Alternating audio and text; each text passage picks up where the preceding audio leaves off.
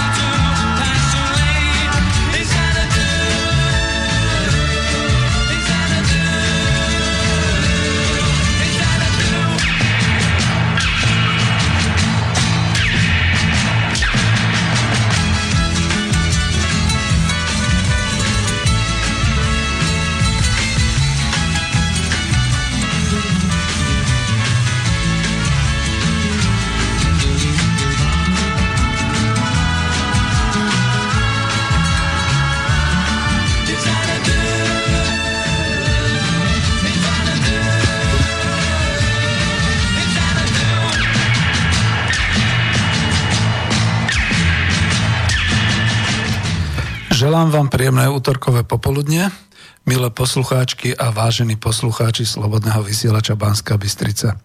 Reláciu vás z Bratislavského štúdia Slobodného vysielača Banska Bystrica sprevádza Peter Zajac Vanka, a to v úlohe dobrovoľného redaktora, technika, ale dnes aj moderátora, pretože mám hostia. Dnes sa spolu stretávame pri relácii série Ekonomická demokracia a to číslo 87 a je 3. apríla roku 2018. Vítam pri počúvaní našej internetovskej relácie všetkých priaznivcov, čo počúvajú naživo, aj všetkých, čo nás budú počúvať zo záznamu a zdravím všetkých, čo rozumejú reči slovenskej, nech sú kdekoľvek na svete a v akomkoľvek vzťahu na Slovensku.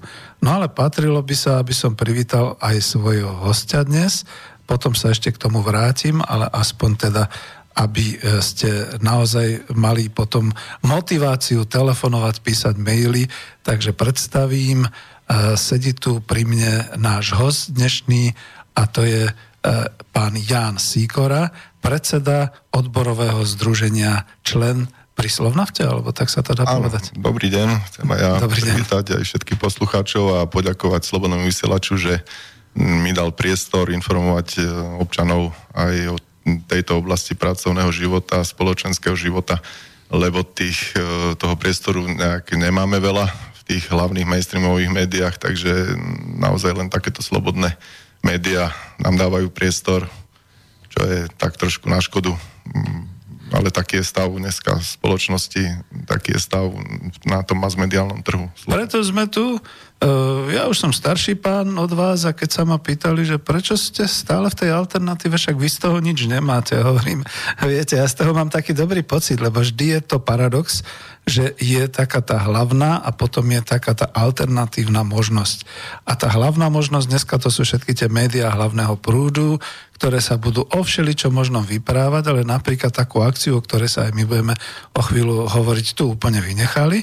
A je potom zase alternatívna časť médií a vďaka technickému pokroku dnes nie je problém vysielať cez internet a linkovať si to a šíriť si to a kto chce si to môže dať aj na CD a šíriť to ako zvukový záznam alebo akokoľvek, ale hlavne je tam možnosť hovoriť otvorene a hovoriť teda pravdivo A to je to, čo ma na tom láka, to je to, prečo povedzme som aj to ako redaktor a prečo som aj vás pozval, lebo prišla mi v podstate pôvodne, tak sme sa zoznámili elektronická pošta, kde ste pozývali na uh, jednu akciu, potom všetko povieme ale aby som dal teda šancu tým, ktorí by nás náhodou počúvali prvý raz, lebo verní nás počúvajú stále a ja dúfam, že bude pribúdať, že teraz niekde prekliknete alebo zavoláte niekomu a poviete, počúvajte, počúvajte, to je zaujímavé, že ten zajac dneska netrepe sám, ale má tam hostia a veľmi zaujímavú tému majú, pretože to je o odborároch a o tom, čo sa deje v akciovej spoločnosti Slovnaft. No tak teraz som to tak trošku prehnal, že? Ale ani neveď. Nie? To sú normálne všeobecné informácie, o ktorých mala verejnosť vedieť. A, Najväčšia teda... rafinéria na Slovensku, takže... No, však práve.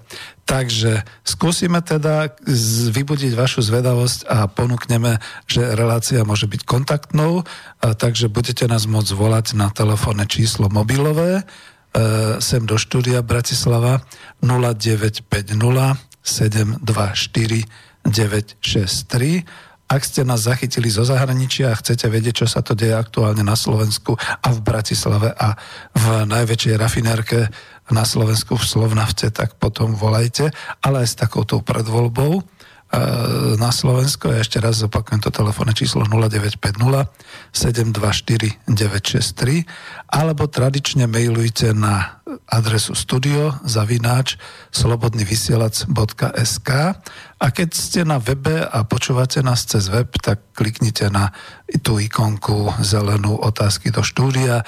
Nezabudnite tam ale napísať svoje meno a mail, pretože ono to niekedy potom ďalej nepustí k tej otázke. A nehajte nám, prosím, nejakú tú chvíľu na rozbeh. Pôvodne tou dnešnou témou mala byť, však to vidíte na avize, taká utešená spiaca krajina, so skrytými dielňami Európy, dal som tam takú zimu ešte, veď pred týždňom tu ešte bola zima, len teraz začína taká jar. A ja som si tam kladol takú otázku, že a čo ľudia v tejto slovenskej spoločnosti? A teraz, keď sme sa tak dohodli a sedím tu s hosťom, tak som k tomu pridal ešte taký názov. Pod povrchom. To nie je len slovenský seriál, ale to je to, čo sa deje pod povrchom tej slovenskej v úvozovkách prosperity a toho všetkého, čo vlastne to pozlátko si tu ukazujeme a naozaj iba teda alternatívne médiá ako Slobodný vysielač dokáže informovať, čo pod tým povrchom vlastne je. No a keďže tak e, ja si myslím, že celkom, aby sme vedeli, čo ako, tak e, v tej pozvánke elektronickej pošty e, bolo, že v prílohe na základe informácie predsedu odborového združenia člen Jana Sikoru. Dovolujeme si zaslať informácie o pripravovanom zhromaždení zamestnancov Slovnaftu pred hlavným vstupom do podniku. A rovnako si vás ako zástupcov médií dovolujeme pozvať na toto stretnutie. Žiaľ Bohu, teda nebol som v Bratislave, čiže nebol som tam. Budeme radi, ak nepodľahnete tlaku korporácií a iných a objektívne zverejníte informácie o, skutočnom, o skutočnosti prístupu zamestnávateľa.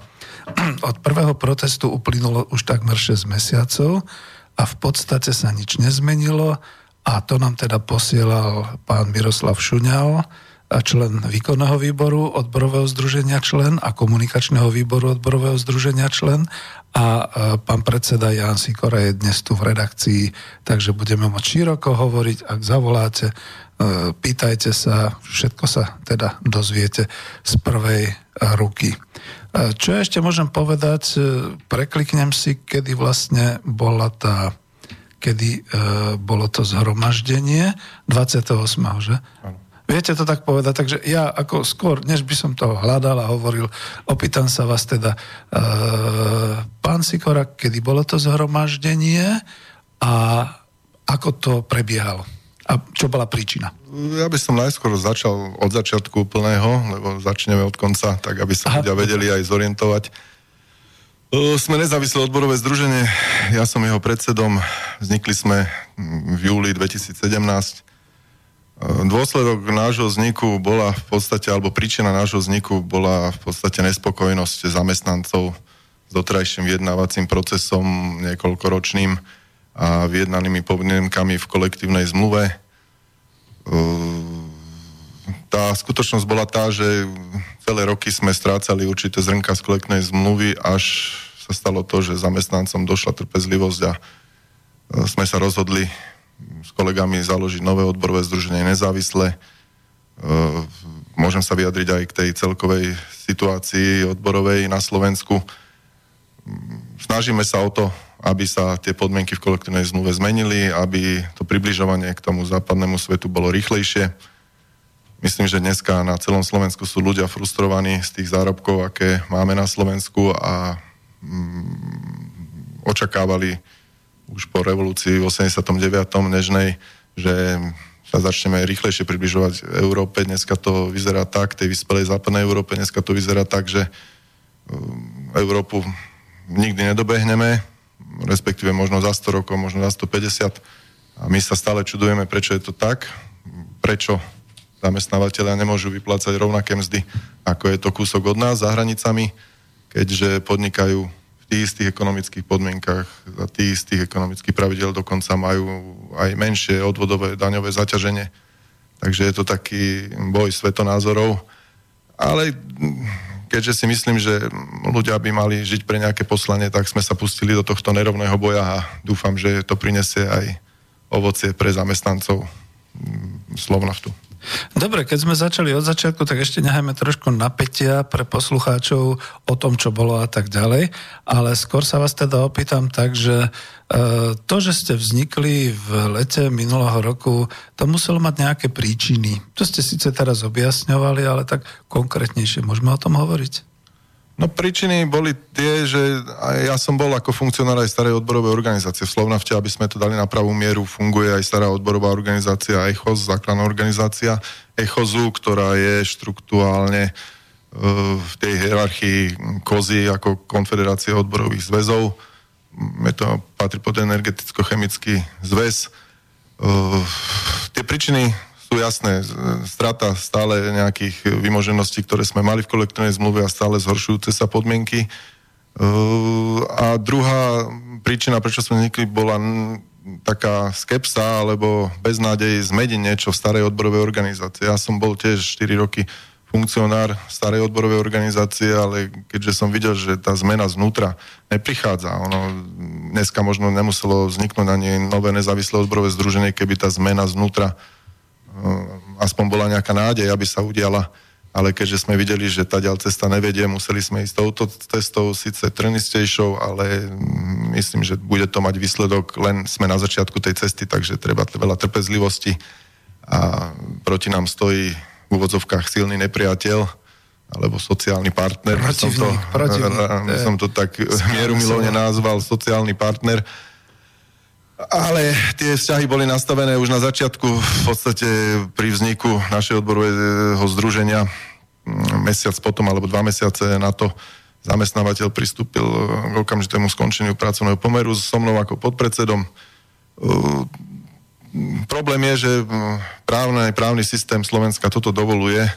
Ja keď som sa ešte informoval u právnikov mm, ísť touto cestou, založiť odbory, tak každý právnik mi povedal, že nerobte to, vyhodia vás. Takže tu niekde si treba dávať otázku, ako je to možné na Slovensku, že takto môžu zamestnávateľe postupovať v právnom systéme, ktorý garantuje ústava, medzinárodné dohovory a zamestnávateľe aj napriek tomu, alebo právny poriadok Slovenska umožňuje zamestnávateľom postupovať takýmto smerom a v podstate zamestnávateľ sa spolieha na to, buď na dlhú vymožiteľnosť práva na Slovensku a tým zlomí v podstate ten odpor tých nespokojných zamestnancov alebo tých nespokojných občanov, ale takto by nemala postupovať si myslím renovovaná spoločnosť na Slovensku.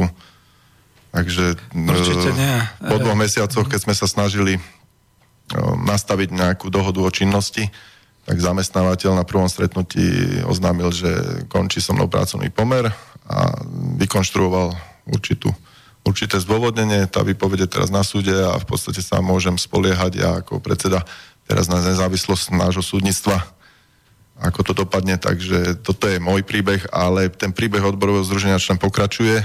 Ehm, robíme činnosť, e, snažíme sa zmeniť tie pomery, snažíme sa zmeniť proces kolektívneho vyjednávania a naďalej e, budeme e, odborové združenie člen budovať tak, aby sme sa stali najsilnejšou odborovou organizáciou v podniku.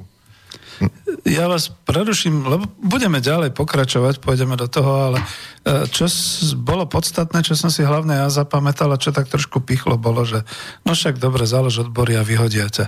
A ono to nie je iba taká prúpovídka niekde s krčmi, alebo tak, že takto sa to hovorí, ale vo vašom prípade sa to aj stalo a za to hovorím, ale čo, ako je to možné, pretože tiež som stúpencom toho názoru, že nemusí byť iba jedna odborová organizácia, hlavne keď je e, takáto veľká spoločnosť a, a môže tam byť povedzme aj viacero odborových organizácií, samozrejme všetci majú, a vy ste to nazvali tak pekne, že sociálni partneri, ale niekedy naozaj je to o tom, že sú protivníci práve kvôli tomu, že ide tam o určitý naozaj dosť tvrdý bojom mzdy a o určité takéto, nie len nejaké sociálne benefity a podobné veci, ale hlavne a predovšetkým o tie mzdy, ktoré tu na Slovensku naozaj nepociťujeme ako komfortné a také, že, e, ktoré by boli.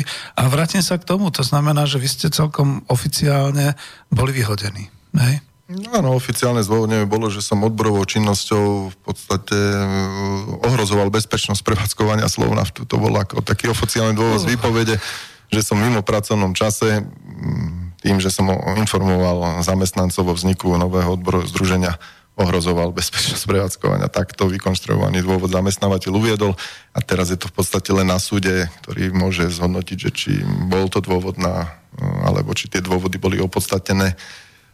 Z môjho pohľadu zamestnávateľ pristúpil k tomuto kroku hlavne z obavy, ako hovoríte, vyjednávania tých e, pracovných a mzdových podmienok, keďže tam môže prísť zamestnávateľ takému väčšiemu, väčšej škode čo sa týka zisku, alebo respektíve rozdelenia zisku medzi zamestnancov a potom akcionárov. Slovna dneska e, pôsobí, myslím, že v rovnakých ekonomických podmienkach ako ostatné rafinérie Európy. Tie zisky spoločnosti sú obrovské, náklady osobné na zamestnancov sú veľmi nízke prevádzk, celkové náklady, ktoré tvoria z celkových prevádzkových nákladov, tie osobné náklady zamestnancov tvoria necelé 3%. Takže myslím, že priestor na zvyšovanie miest je obrovský a hlavne naše odborové združenie neporovnáva vzdy na Slovensku a na východ od nás, ale snažíme sa porovnávať mzdy s vyspelou západnou Európou, s vyspelými rafinériami na západe, kde sú tie mzdy ako v ostatných odvetviach priemyslu na Slovensku niekoľkonásobne vyššie. Áno, to si spolu povzdychneme, že je zaujímavé, že keď sa porovnávajú spotrebiteľské ceny a ceny tovarov a služieb, tak to sa vždy hovorí, vyrovnávame sa západu, lebo však teda ako aj tá kvalita, tá konkurencieschopnosť a podobne. Ale ako náhle ide o mzdy a o takéto veci, tak... Už ono si treba uvedomiť, že aj na západe to vyjednávanie prebieha, tie odbory pracujú a dneska máme informácie také všeobecné z každého kúška, z kúska trošku, že vyjednávajú aj tam odborári 4% navýšenie miest, dajme tomu 28-hodinový pracovný týždeň v niektorých odvetviach v Nemecku bol teraz možnosť zvolenia si to sú pre nás také virtuálne veci, ktoré si Slováci možno ani neuvedomujú, že takýto kvázi socializmus niekde na západe existuje. Tu máme od týchto podmienok veľmi, veľmi ďaleko a len aktívnou činnosťou všetkých občanov a zamestnancov zapájať sa do tej odborovej činnosti sa dá niečo zmeniť. Keď ľudia budú apatickí a budú si myslieť, že niekto za nich niečo vybaví, niečo sa zmení, že politici niečo zmenia, tak je na veľkom omyle. Dneska aj politici veľa rozprávajú, že áno, oni chcú, aby ľudia vás zarábali, ale ten právny systém, či v Európe, alebo na Slovensku, hovorí, že len odbory môžu v súkromných spoločnostiach e, vyjednávať mzdové podmienky, neurobi to za nich vláda, odbory. Takže dneska si naozaj dávame otázku, prečo je to tak na Slovensku, že tam mzdová úroveň je tak nízka a pritom fungujú odbory na Slovensku, tie staré, myslím, tie postkomunistické, ktoré sú zastrčené mm, konfederáciou odborových zväzov. A tam si musí dať aj trošku seba kritiky, naliať aj konfederácia odborových zväzov, prečo je to tak. Není to otázka len na vládu a na vlády mm. rôzne. Politici v tomto nič nezmenia. Politici dneska môžu ovplyvniť zákonník práce, môžu minimálnu mzdu zvyšiť, ale môžu teraz, jak hovorú, jak sa to udialo, príplatky nejaké zvyšiť, ale, ale tie mzdové podmienky v každom súkromnom podniku môžu vyjednávať len odbory. Preto sa snažíme teraz zdvihnúť to povedomie odborovej činnosti medzi zamestnancami, keďže si myslíme, že tie pôvodné odborové organizácie dosť zlyhali, aj to povedomie zamestnancov je také naštrbené, média hovoria o odboráckých bosoch, ktorým je dobre. Takže k tej činnosti, alebo k tomu, tej situácii, prečo je to tak, by som povedal asi ten dôvod. Ono po revolúcii v 89. nežnej tie pôvodné odbory, ktoré boli komunistické, v podstate sa pretransformovali v určité nezávislé, v určité odborové zväzy, odborové organizácie. Štátny majetok, ktorý patril odborom, sa e, zlúčil nejaký jednotný majetkový fond. Navyše odborové organizácie v jednotlivých tých e, veľkých fabrikách získali počas privatizácie týchto podnikov časť e, majetku, hlavne rekreačné zariadenia, takže sú v podstate bohaté a aj tie vzťahy tých funkcionárov a tých zamestnávateľov boli nastavené dosť vysoko. Tie podmienky činnosti sú nastavené pohodlne pre odborárov, takže nemali, nemali ten záujem ísť do nejakých um, veľkých rozporov, čo sa týka vyjednávania a tým si znížiť ten komfort činnosti. Ale ten výsledok je ten, že ľudia na Slovensku um, majú tie mzdy stále, stále nízke a vyzerá to tak, že ani za 100 rokov s takýmto tempom tú vyspelú západnú Európu nedobehneme, lebo tá Európa nám stále uteká. Myslím, že to je ten základný fakt. Ja vás len doplním v tom, že vlastne ono je to naozaj na tých viacerých úrovniach tá tripartita, tí oficiálni odborári je teda to, čo je, čo zastrešuje celá tá konfederácia odborových zdrojov, eh, odborových združení. Oni sa nejak našli v tom, že dobre teda budú e, spolupracovať s vládou a so zamestnávateľmi a budú vytvárať podmienky a tak ďalej a tak ďalej. To je tá teda taká strategická, taká vysoká úroveň. Ono to chvíľu aj vyzeralo, že dobre, lebo že smer, sociálna demokracia a tak ďalej. A tu sa to trošku ako v tomto smere ja by som to povedal tak, že hm, neviem, zabetonovalo, alebo ako tak nejako povedať. A teraz vždy je otázka, dobre, a teraz by prišla iná vláda, teraz prednedávnom bol taký pokus o prevrat. A teraz bola by sranda, ako by títo odborári, naviazaní na tú sociálnu demokraciu, chceli v podstate robiť tú tripartitu a teda ako e, hladkať sa navzájom s Matovičom a s podobnými, ktorí by, boli v tej vláde, alebo s Kolárom a s ďalšími ľuďmi. Popri tom, keď už vieme, a hovorím to ja, čiže to nebude na vás, že asociácia zamestnávateľských zväzov Slovenska sa stala najreakčnejšou skupinou lobistickou na Slovensku, pretože to je tá skupina, ktorá hovorí, mzdy musíme mať nízke, aby sme vedeli konkurovať a na druhej strane hovorí, máme málo ľudí, tak ich budeme dovážať zo zahraničia a tak ďalej. Čiže toto sú skutočne už také reakčné, reakčné sily lobistické, ktoré akože sú veľmi nepríjemné. Ale aby som sa vrátil k tomu, to je tá vysoká úroveň. Na tej nízkej úrovni, e, možno vás iba doplním, ale u veľkých podnikov je to naozaj tak, že niečo bolo zdedené, napríklad práve ten Slovnaft, ten skutočne po tej privatizácii, potom všetkom vlastne si určitým spôsobom zachovával aj tú odborárskú štruktúru a všetky takéto veci. Ale máme to aj firmy, ktoré vznikajú novo na, na lúke zelenej, ako Kia a všetky takéto. Tam v podstate ani len odbory, no mohli vzniknúť, pretože je na to nejaký európsky predpis, ale množstvo potom takých menších súkromných firiem tam doslova je a neoficiálne, hovorím to z vlastnej skúsenosti, je zakázané združovať sa do odborov. A to som chcel, e, ešte vás nepustím k slovu, ale to som chcel, že reakcia v súčasnosti na tento stav, že v tých malých súkromných firmách vlastne odbory ani nesmú byť, celkom otvorene to musíme povedať. V tých veľkých zdenených firmách, akože tie odbory sú skôr také, no povedzme, jemne konformné, alebo teda e, v rozsahu, v rozmedzi tých európskych legislatív. A na to sa dá reagovať takým spôsobom, my sme sa tesne pred e, e, posadení sa za mikrofón o tom bavili, či vôbec vieme, že existujú hlavne v Českej republike tzv. tajné odbory a môžem vám prečítať aspoň jednu noticku k tomu? Lebo však vy to viete, ale aby to teda vedeli aj poslucháči. E, z 13. februára vyšla taká správa, ktorá sa zase u nás neobjavila v mass médiách, v hlavného prúdu. Tajné odbory v českých firmách sú legálne O tom rozhodol Najvyšší súd Českej republiky. Firma tvrdila, že zo skupenia členov nie je žiadna odborová organizácia a odmietala sa s odborármi nejak stretávať. To bolo v nejakej juhokorejskej firme alebo podobne v Třínci. A teraz z toho vzniklo, že to dali na súd a ten inštitút tzv. zoskupenia členov ktoré sa nazýva v úvodzovkách ako tajné odbory, všetci to tak nazývali, v ktorej sú členovia anonymní pred zamestnávateľmi. Ten e, vznikol v roku 2013 pod odborovým zväzom KOVO v Českej republike a skutočne už dnes e, zabezpečuje množstvo práve týchto kolektívnych zmluv a týchto aktivít za, zastrešuje pracovníkov teda v ich záujmoch a hlavne voči tým menším, pretože tu ide o tie menšie firmy, voči tým menším zahraničným investorom a v tých rôznych kovovýrobných firmách a v podobných firmách.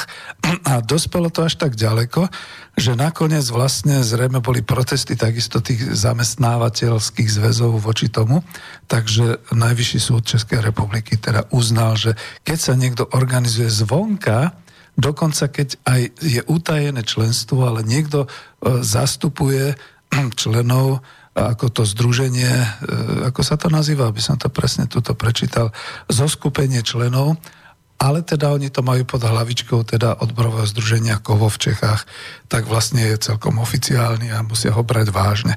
Ale to je prinútenie, to je legislatívne prinútenie. Na Slovensku niečo také máme? Ten právny systém Slovenska v podstate to isté hovorí, že členstvo v odborovej organizácii je v vodcovkách dá sa povedať tajné, lebo o tom, kto je členom odborovej organizácie, členovia odborovej organizácie sa prihlasujú k tej, ktorej odborovej organizácii prihláškou. Tú prihlášku nikto nevidí, len e, vlastne funkcionári odborového združenia, odborovej organizácie a potom v prípade rozhodca, ktorý rozhoduje o nejakých sporoch, čo sa týka buď kolektívneho vyjednávania alebo iných. Takže z môjho pohľadu to členstvo je podstate e, pred zamestnávateľom utajené. Každý zamest, zamestnávateľia nemajú právo zisťovať, kto je členom, kto není členom a na základe toho rozlišovať zamestnancov. Uh, takže neviem vám na túto otázku presne úplne odpovedať, čo sa udialo v Čechách, lebo tie, ten, tie zákony hovoria jasne, že členstvo členov v odborových organizáciách, zamestnancov je pre zamestnávateľa nemá zamestnávateľ informáciu o tomto. Tak. Nie, to, to je v poriadku. Ja som tú informáciu donesol hlavne pre poslucháčov, lebo my sme sa vyprávali o tom, ako je to u vás. S tým, že vidíte, že predsa len dokonca aj Česko sa nám zdá byť taká i, iná krajina, aj dokonca horšia v určitých veciach, ale vidíte, oni majú ten systém prepracovanejší a dos, dospeli do, to, do tohto štádia. Ja si totiž to myslím, že ten, ktorý zastupuje to zaskupenie členov voči e, zahraničnému investorovi, voči zamestnávateľovi a e, dokonca je teda menovaný a, a tak ďalej, ten zrejme nepríde o prácu tak ako vy tu. Ono, možno teraz nad tým rozmýšľam, že keď hovoríte, že ich zastrušuje kovo, tak možno, že zväz ich zastup, zastrešuje, ale už nie sú povinní povedať, že kto je v konkrétnom podniku ten funkcionár tomu zamestnávateľovi, Aha. neviem, lebo uh-huh. vyzerá to tak, že Kovo to tam zastrešuje, tam sú známi funkcionári, aj zvonka teda, tá organizácia a títo ostatní členovia tých jednotlivých e, podnikov s zahraničnou účasťou sú asi utajení. E, dneska my, keď na Slovensku založíme odborové združenie, tak podľa právneho poriadku tí funkcionári musia oznámiť, že sú funkcionári, oznámiť zamestnávateľovi mm-hmm. činnosť a v podstate nesú na trh tú svoju hlavu, dávajú na ten klad, lebo tak ako v našom prípade sa to udialo, tak uh, myslím, že sa to deje aj v ostatných odborových organizáciách. Zamestnávateľ sa spolieha na tú dlhú vymoženiteľnú správa z pohľadu financie alebo z toho pragmatického uvažovania zamestnávateľa, vždy sa to oplatí zamestnávateľovi vyhodiť, aj keď sa mi to zle hovorí, ale vyhodiť toho zamestnanca a čakať na rozhodnutie súdu a potom mu doplatiť.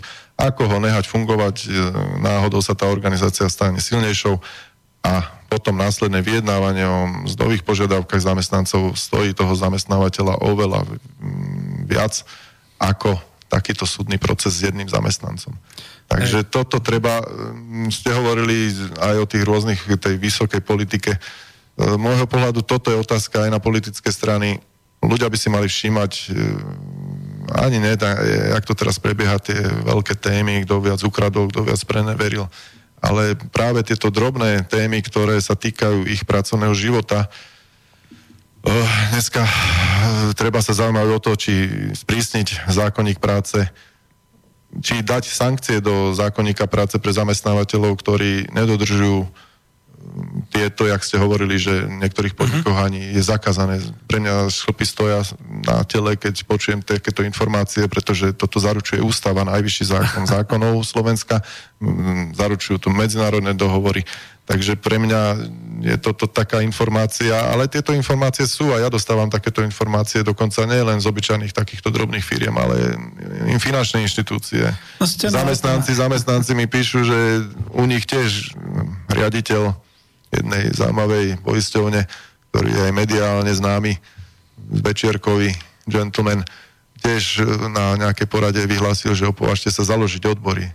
Takže toto je úplne pre mňa taká informácia, že neuveriteľné. V dnešnom sme členským štátom Európskej únie a toto sa deje na Slovensku. Takže to je otázka na politikov a ľudia by si mali všímať, že ako ľudia, ako politici chcú upraviť, či to je teraz smer sociálnej demokracie, ale budúcnosti liberálne strany, pravicové strany, ako chcú zasiahnuť zákonníka práce, aby tá táto situácia zmenila, lebo mm, môj názor je tiež ten, že keď zliberalizujeme zákonník práce alebo uvoľníme ruky zamestnávateľom, tak ešte, ešte viac sa budú správať reakčnejšie voči zástupcom zamestnancov. Je to ich záujem. A z môjho pohľadu treba sprísniť, treba tam dať sankcie, lebo bez sankcií tí zamestnávateľia budú postupovať tak, jak postupujú aj voči nášmu odborovému združeniu kedy máme upierané určité práva a zasa zamestnávateľ spolieha na tú dlhú vymožiteľnosť práva. Ak tam není sankcia, tak súd dneska možno po troch rokoch povie nejaké rozhodnutie, zamestnávateľ ho napraví, nenapraví, nehrozí mu žiadna sankcia,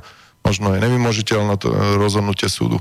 Takže tu treba nastaviť presné sankcie, ako postupovať, ako zamestnávateľ, ktorý porušuje tieto pracovno-kolektívne ustanovenia zákonníka práce bol postihnutý. Lebo bez takéhoto tlaku na zamestnávateľa tá situácia sa nezmení. No veď práve. Ale aby ste vedeli, že naozaj sme na tom alternatívnom médiu a váš redaktor v tejto chvíli je možno ešte, povedal by som, radikálnejší ako ste vy sám, ale e, tak moje informácie pochádzajú z dob, keď som ešte pracovala, bolo to v mnohých firmách, ktoré boli tie menšie, ja to vždy hovorím tak ako závody do 50 zamestnancov a potom vyššie.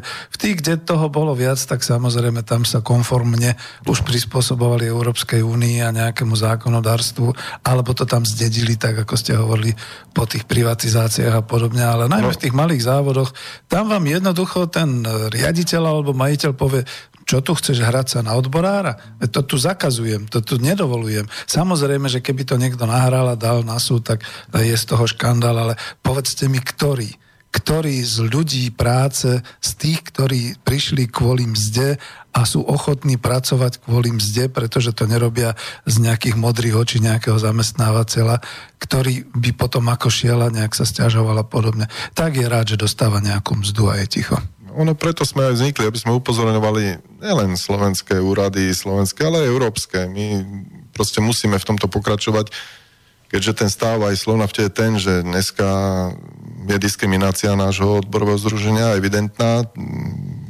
Ústava Slovenskej republiky hovorí, že je nepripustné zvýhodňovať jednu odborovú organizáciu pred druhou. Do dnešného dňa je stav ten, že respektíve do 31.3. bol ten stav, že pôvodná odborová organizácia mala dohodu o činnosti, mala uvoľnených funkcionárov, mala proste komfort, mala administratívnych pracovníkov platených zamestnancami. E, slovna v tom teda zamestnávateľom e, mala ostatné materiálne výhody a e, nášmu odborovému združeniu bolo povedané, že len to, čo zákonník práce umožňuje, to vám umožníme. Aj to si myslíme, že nemáme celkom umožnené.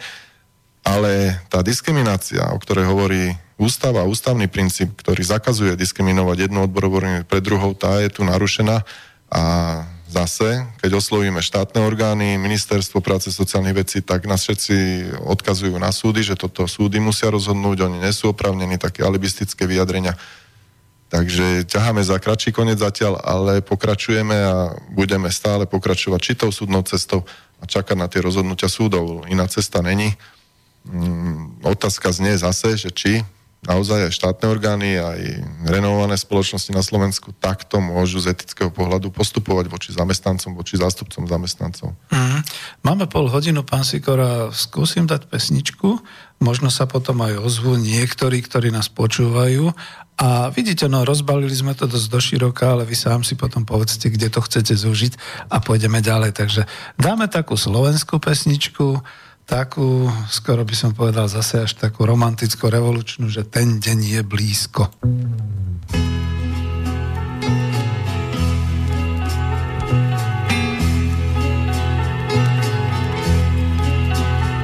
Keď sedím večer v okne a hľadím na svet,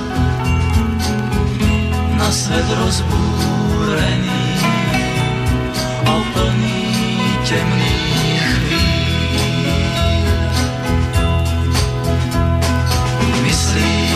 stále na deň, ktorý zmení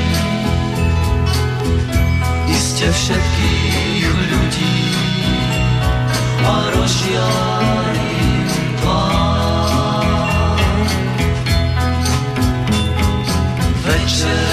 večer, keď z okna hľadím na svet, hľadám ľudí dobrých šťastných a spokojných. Spánok padá na mňa, no ja len sedím. Smutne hľadím z okna na svet zrúcaný.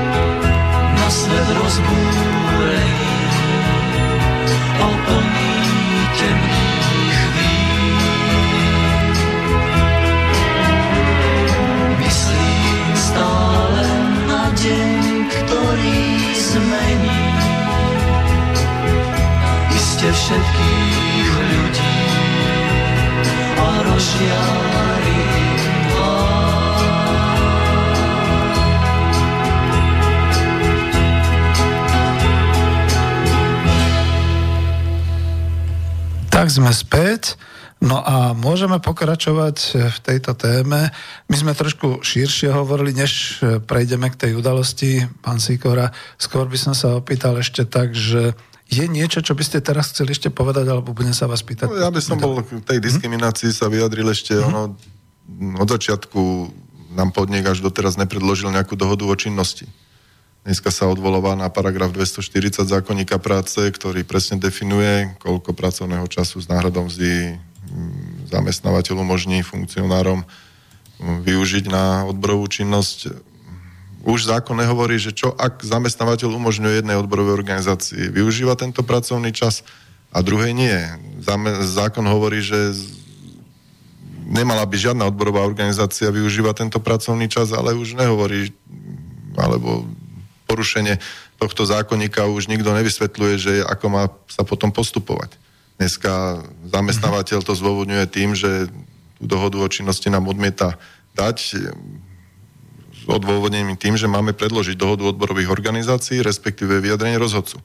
No, dohodu odborových organizácií neviem predložiť, keďže jednej odborovej organizácii je umožnené to, čo na mne, a vyjadrenie rozhodcu takisto neviem doložiť, keďže ministerstvo ho nemôže určiť bez dohody odborových organizácií. Takže je to taký zamotaný problém. Sme v takom začarovanom kruhu na otázku, ktorú vie povedať e, rozhodujúce slovo len súd. E, takisto strhávanie členského jednej odborovej organizácii do dnešného dňa sú strhávané členské príspevky od zamestnancov našej odborovej organizácii alebo združeniu tieto odborové členské príspevky nie sú strhávané, takže ďalšia jasná diskriminácia.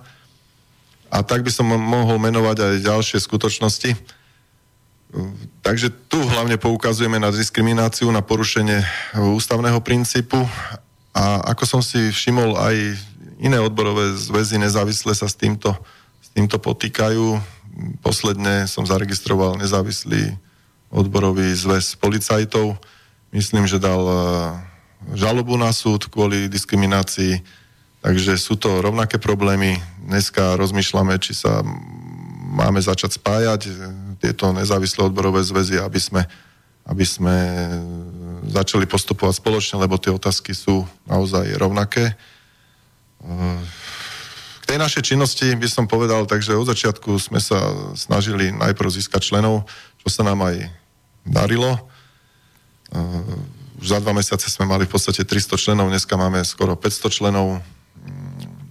Zamestnávateľ pristúpil tej, tomu kroku tej diskriminácie tak, aby zamedzil ďalšiemu narastu členov, lebo keby nás nehal tak, tak v podstate by sme asi dneska boli rozhodujúcou organizáciou.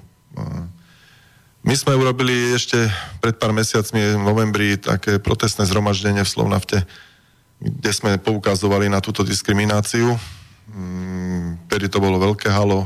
Pozvali sme zase všetky médiá, mainstreamové, mm, tlačové.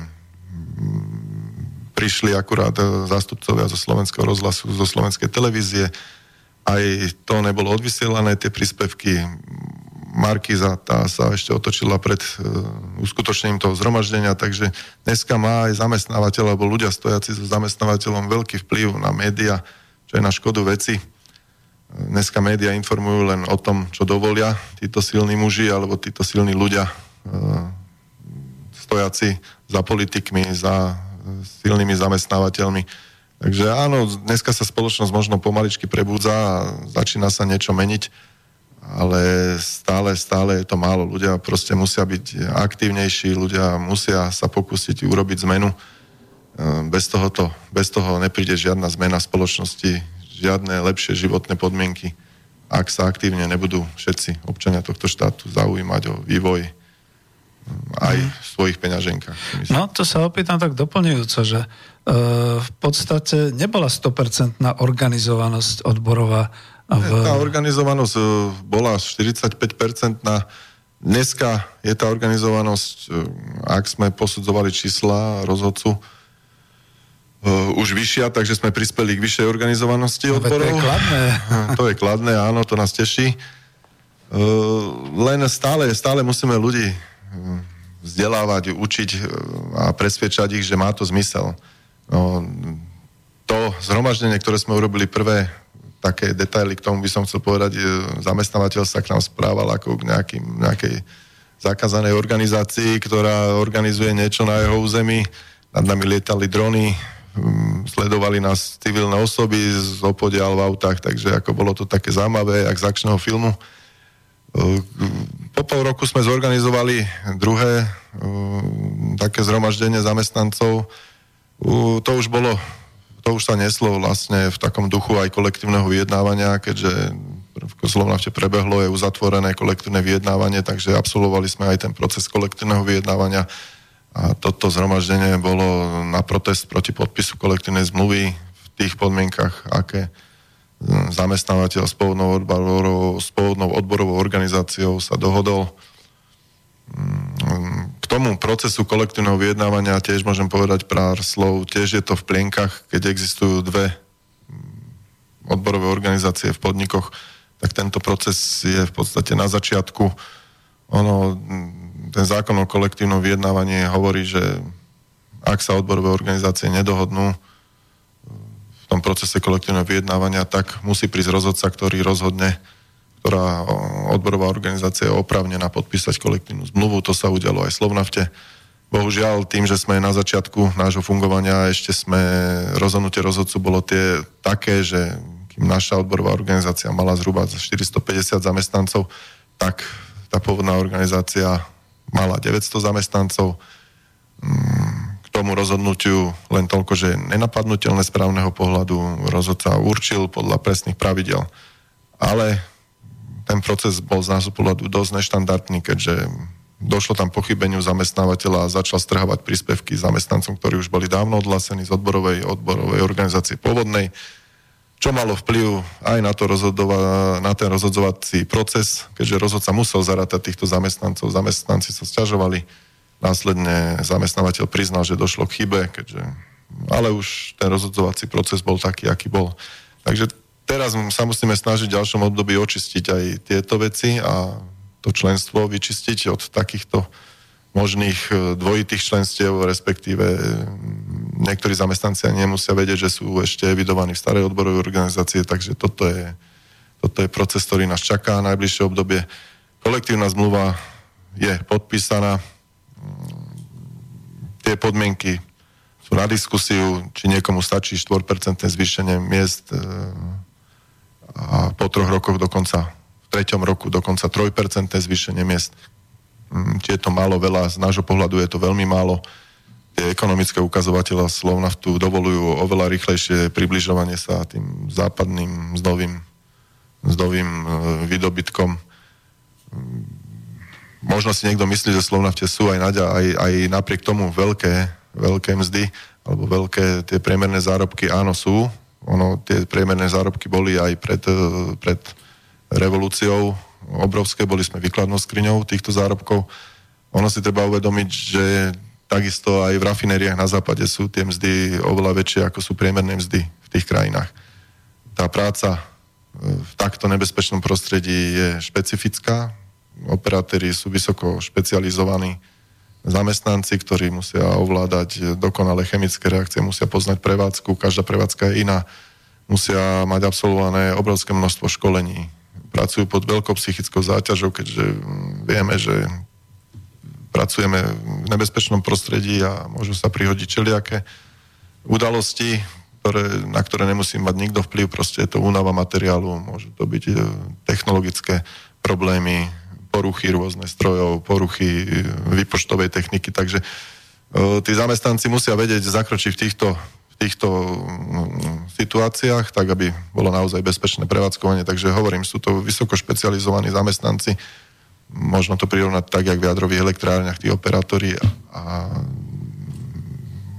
Slovnavca tým, že znižoval tie podmienky výhodné v kolektívnej zmluve, v zmluvách kedysi až do dnešného stavu dostal do situácie, keď je na pracovnom trhu málo takýchto fundovaných špecialistov, ktorí by vedeli ktorí by nahradili v podstate odchádzajúcich ľudí do dôchodku, lebo dneska je situácia taká v Slovnafte, že Slovnaft eh, možno 20 ročia odmietal prijímať nových zamestnancov do podniku a tá populácia zamestnancov stárla, tých, eh, vlastne tých skúsených. Tá skúsenosť odchádza do dôchodku a mm, tie získané skúsenosti neprichádzajú, aj keď Slovenov nahradí týchto zamestnancov za 5-10 rokov, ale tí zamestnanci už tie skúsenosti nebudú mať. Proste nastala chyba tým, že Slovnav nepríjmal zamestnancov priebežne uplynulo doby a nerastli, nerastli v podstate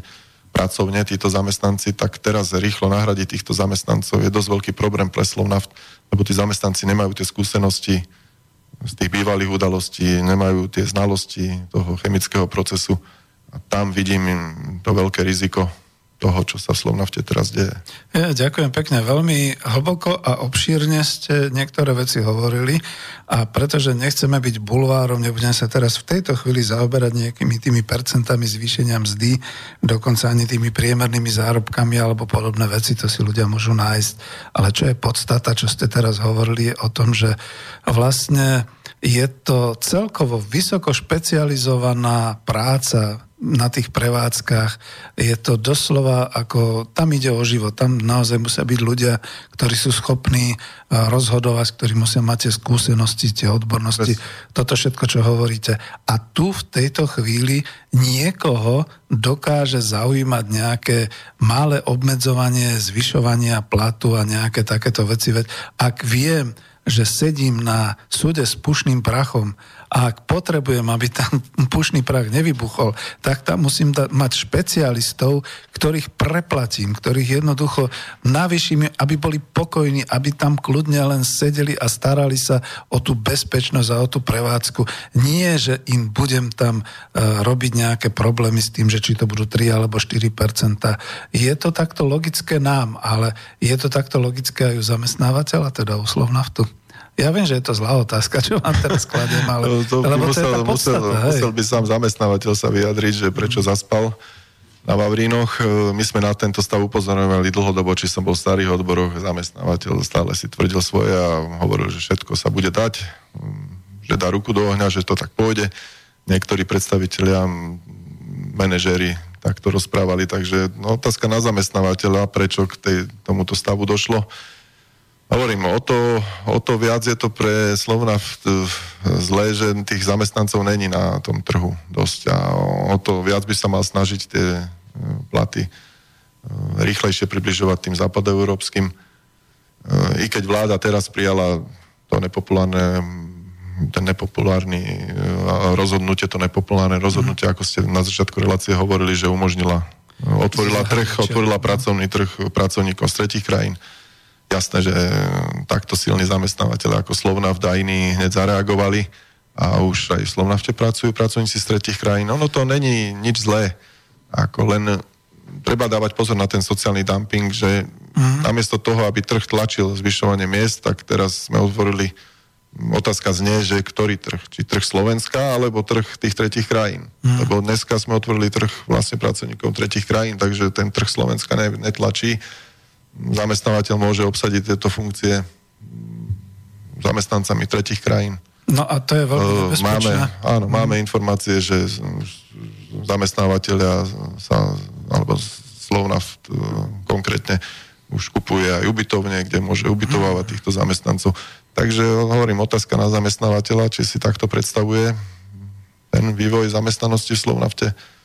Z nášho pohľadu je to dosť nebezpečný krok zo strany vlády. Vláda aj potom spätne už dávala vyjadrenia, že oni budú dávať presné pracovné miesta, na ktoré môžu títo zamestnanci, ale myslím, že to tak není, že dneska mm, zamestnávateľia, hlavne tí silní hráči, aby nemuseli zvyšovať mzdy, tak obsadzujú tieto miesta pracovníkmi z tretieho No ja si myslím, že sa sveta, veľmi potešia krajín, tak hej, nezamestnaní chemickí inžinieri z Rumunska, z Ploešti alebo z niek- niektorých ďalších krajín, prípadne ukrajinský, lebo akože dobre, však akože im stačí dokonca aj tam mzda, čo bola pred 5 rokmi, na čo by chceli. Aj tak polovicu z tej mzdy budú posielať domov svojim rodinám no. a tuto budú žiť na tých ubytovniach, na matracoch, Presne, doslova. Ale no. aby sme neboli tak reakční, ja kľudne ešte poviem aj to, že viem minimálne o jednom príklade chemi- chemického inžiniera, chlapca, ktorý býva tu v Bratislave, robil v Slovnafte a neviem, či bol vyhodený, či odišiel sám, ale bol nespokojný, dokonca vyštudoval počas svojej práce a kvalifikáciu získal v Slovnafte a nakoniec dnes robí niečo úplne iné, neviem, či je spokojný, či je nespokojný, ale z hľadiska spoločnosti a z hľadiska zamestnávateľa je to obrovská chyba a obrovská strata. A chemický inžinier Slovák, ktorý má sídlo a bydlisko tu v Bratislave, robí niekde inde a pritom ten Slovnaft ho potrebuje. Veď ako tu by mali byť zamestnanecké prémie, doslova náborové prémie, dobrých 30 tisíc minimálne, alebo koľko, aby tých ľudí získali späť, lebo tu je už aj o vás, obyvateľoch Bratislavy vy vždy vidíte, keď ten Slovnav tam hore má také tie ohničky. Ja som vždy hovoril, tie ohničky sú zábezpekou, že všetko je v poriadku. No ale keď raz už tie ohničky nebudú, a bude tu smrad a budú tu všelijaké iné veci. Vážených 500 tisíc obyvateľov Bratislavy, pakujte sa preč, lebo ono Slovnaft treba... nevie zaplatiť svojich zamestnancov. Ono treba povedať, že Slovnaft má tieto bezpečnostné, tak zase objektívne treba povedať, že Slovnaft má nastavené ja som bezpečnosť. Áno, áno, áno. ja to dám na pravú mieru, má nastavené bezpečnostné predpisy na vysokej úrovni. Len hovorím, z môjho pohľadu najpodstatnejšia devíza pre zamestnávateľa by mala byť tá skúsenosť tých operátorov, ktorá sa buduje dlhodobo, ktorá sa buduje 20-30 rokov. Ono, dneska tie udalosti, ktoré sa udejú, niektoré sa nedostanú na povrch, ale uh, tie udalosti sú zvládnuté naozaj len s tými skúsenosťami tých pracovníkov. Takže zamestnávateľ z môjho pohľadu by mal oceniť tieto skúsenosti hlavne. Preto sme presadzovali aj príplatok za odpracované roky, ktoré zamestnávateľ dlhodobo odmieta eh, a rôzne ďalšie veci. Takže bohužiaľ my sme rozbiehali aj petíciu, snažili sme sa meniť eh, tie pravidla toho vyjednávania petíciu zamestnancov za určité body, ktoré sa mali dostať do kolektívnej zmluvy, tak len, hovorím, ten právny systém nám nedovoluje ísť ďalej, takže museli sme sa hýbať v rámci toho právneho systému. A dneska sa musíme snažiť, dneska si musí uvedomiť každý zamestnanec, že len podaním prihlášky mm, sa môžeme stať silnejšími a môžeme rozhodovať o týchto procesoch. Dneska je to veľmi jednoduché. Dneska si ani ľudia neuvedomujú, že ak je to jednoduché. Dneska, keď vznikne odborové združenie, ktoré chce zmeniť ten vývoj vyjednávania alebo mzdových podmienok, e, najväčšiu sílu mu dá ten zamestnanec alebo ten občan štátu, tým, že vstúpi, že podpíše prihlášku. Tá prihláška je anonimná, takže zamestnávateľ nevie, že je členom odborov. Hovorím, vie to len rozhodca pri rozhodovaní o tom, ktorá organizácia bude mať opravne podpísať kolektívnu zmluvu. Takže o to sa teraz budeme snažiť presvedčiť ľudí, že naozaj je to anonimná, anonimný proces a tým pádom, že nám dá prihlášku a tým pádom, že my budeme možno v budúcnosti ešte silnejší, tak vieme tieto veci zmeniť. Toto je velice jednoduché, len ľudia to musia pochopiť. Dneska to osobnou aktivitou, keď ľudia pochopia, že sa to dá, tak zmeníme všetko. K tomu vlastne naozaj je otázka, že dobrý deň, ďakujeme vám za reláciu. E, prečo by mali e, pomocní robotníci alebo teda pomocný personál vstupovať do odborov, keď si tam aj tak všetko zariadujú, keď si tam aj tak všetko vybavujú iba tí špičkoví špecialisti. A to je nejaká provokácia. Dobre. Ale nepovažujem to za provokáciu. Ono, ten pomocný personál v každom odvetví a tiež mám priateľov alebo priateľky aj v zdravotníctve a ten pomocný personál naozaj ťahá za kratšiu, kratší, kratší lano, kratší koniec lana. Uh, dneska odbory uh, zastupujú všetkých zamestnancov. Takže ak vstúpi veľká časť pomocného personálu e, do odborovej organizácie, tak tá odborová organizácia musí reagovať a musí zastupovať záujmy tejto skupiny svojich členov. Dneska viete zmeniť procesy v odboroch, ale musíte byť aktívni, musíte vstúpiť do odborov a aktívne sa podielať aj znútra, aby sa tieto veci začali diať. Áno, dneska je naštrbená Dneska je naštrbená tá úloha odborov. Dlhodobo, jak som hovoril, tie staré odborové zväzy fungujú tak, jak fungujú a dneska v očiach obyvateľov, občanov Slovenska je naštrbená tá povesť odborov. My sa snažíme teraz zmeniť tú povesť a chceme začať robiť tak, jak robia odbory na západe, jak to je v Rakúsku, vo Francúzsku, v Nemecku. Ono je dneska zaujímavá situácia v tom, že tam občania si prestávajú uvedomovať, že, že tie všetky výdobytky sociálne a mzdové majú vďaka odborom a tá, to členstvo sa tam znižuje z tohto pohľadu. U nás nastáva úplne opačná situácia. Dneska vznikajú, každý týždeň máme také informácie, že 5 nových odborových nezávislých organizácií a práve našou úlohou je budovať e, to povedomie u občanov Slovenska, že len prostredníctvom odborov, nezávislých odborov, odborov, ktoré budú robiť tak, jak majú a na čo sú určené, môže mm, rásť mm, znova, alebo tá životná úroveň všetkých občanov na Slovensku. Dneska sa v tom nevedia zorientovať ani rôzne nadácie západné, ktoré prispievajú, lebo dneska treba povedať, že odbory staré sú bohaté. Zdedili tie majetky, jednotný majetkový fond, ktorý ovláda Kovo, dneska sa zlučuje s Echozom, aby ovládali ešte väčšiu časť. Ale uh, takže odbory staré sú bohaté. Uh, a ešte na dôvažok im posielajú všelijaké norské fondy, nadácie lavicové z Nemecka, odborové zväzy, ďalšie finančné prostriedky na tú činnosť, lebo to povedomie tých e, odborových organizácií, tých rôznych nadácií lavicových na západe je to, že musia pomôcť pomôcť tej odborovej, tej odborovej činnosti na, v týchto postkomunistických krajinách. Lenže teraz sa sami zamýšľajú, či tá pomoc smeruje správne, alebo či, čo sa to deje na Slovensku, lebo na Slovensku je naozaj teraz taký veľký boom zakladania nezávislých odborových organizácií. Možno, že to naštartovalo aj ten vznik e, nezávislých odborov vo Volkswagene, uh-huh. moder, moderných odborov e, pod vedením pána Smolinského. Tam bola možno trošku iná situácia. My budujeme tie odbory v podstate na, no, na holej luke, to know-how postupne získavame Takže otázka znie, že či, či naozaj teraz sa nezačať zoskupovať e, pod nejakým nezávislým zväzom e, všetkých týchto, kde budú zoskupené všetky tieto nezávislé odborové organizácie a žiadať potom všetky tieto nadácie alebo obratiť sa so žiadosťou, aby nám e, prispeli na činnosť, aby sme vedeli robiť presne tú činnosť, ako prebieha v Nemecku, v Rakúsku, vo Francúzsku, ale to si musia ľudia uvedomiť, že naozaj sa musia správať aj ako občania toho Nemecka, ako občania toho Rakúska, Francúzska, že idú do ulic, že keď odbory povedia, poďme protestovať, tak prídu protestovať, lebo je to v ich záujme. Dneska hovorím, my podniká, teda my e, fungujeme z ničoho na holej lúke, Takže snažíme sa robiť e, všetko možné, aby sme tieto procesy zmenili, len, není to jednoduché. Ideme proti veterným mlynom, v podstate máme proti sebe silného toho sociálneho partnera, ktorý sa snaží za týmito podnikmi stoja silní ľudia a oligarchovia, jak to dneska v spoločnosti rezonuje. A títo ľudia majú veľký dosah e, veci mm-hmm. zastaviť, či v médiách, či na úradoch. Ja vás chcem doplniť, hej, že Totiž toto je tak, že keď vzniká nová odborová organizácia, ono toto vlastne z tej otázky vyznelo, že na čo tam vlastne vstupovať, že však to si len nejaká tá časť tých špecialistov a podobne, to ste vysvetlili. A teraz je tá otázka, že ako, lebo prečo vlastne odbory?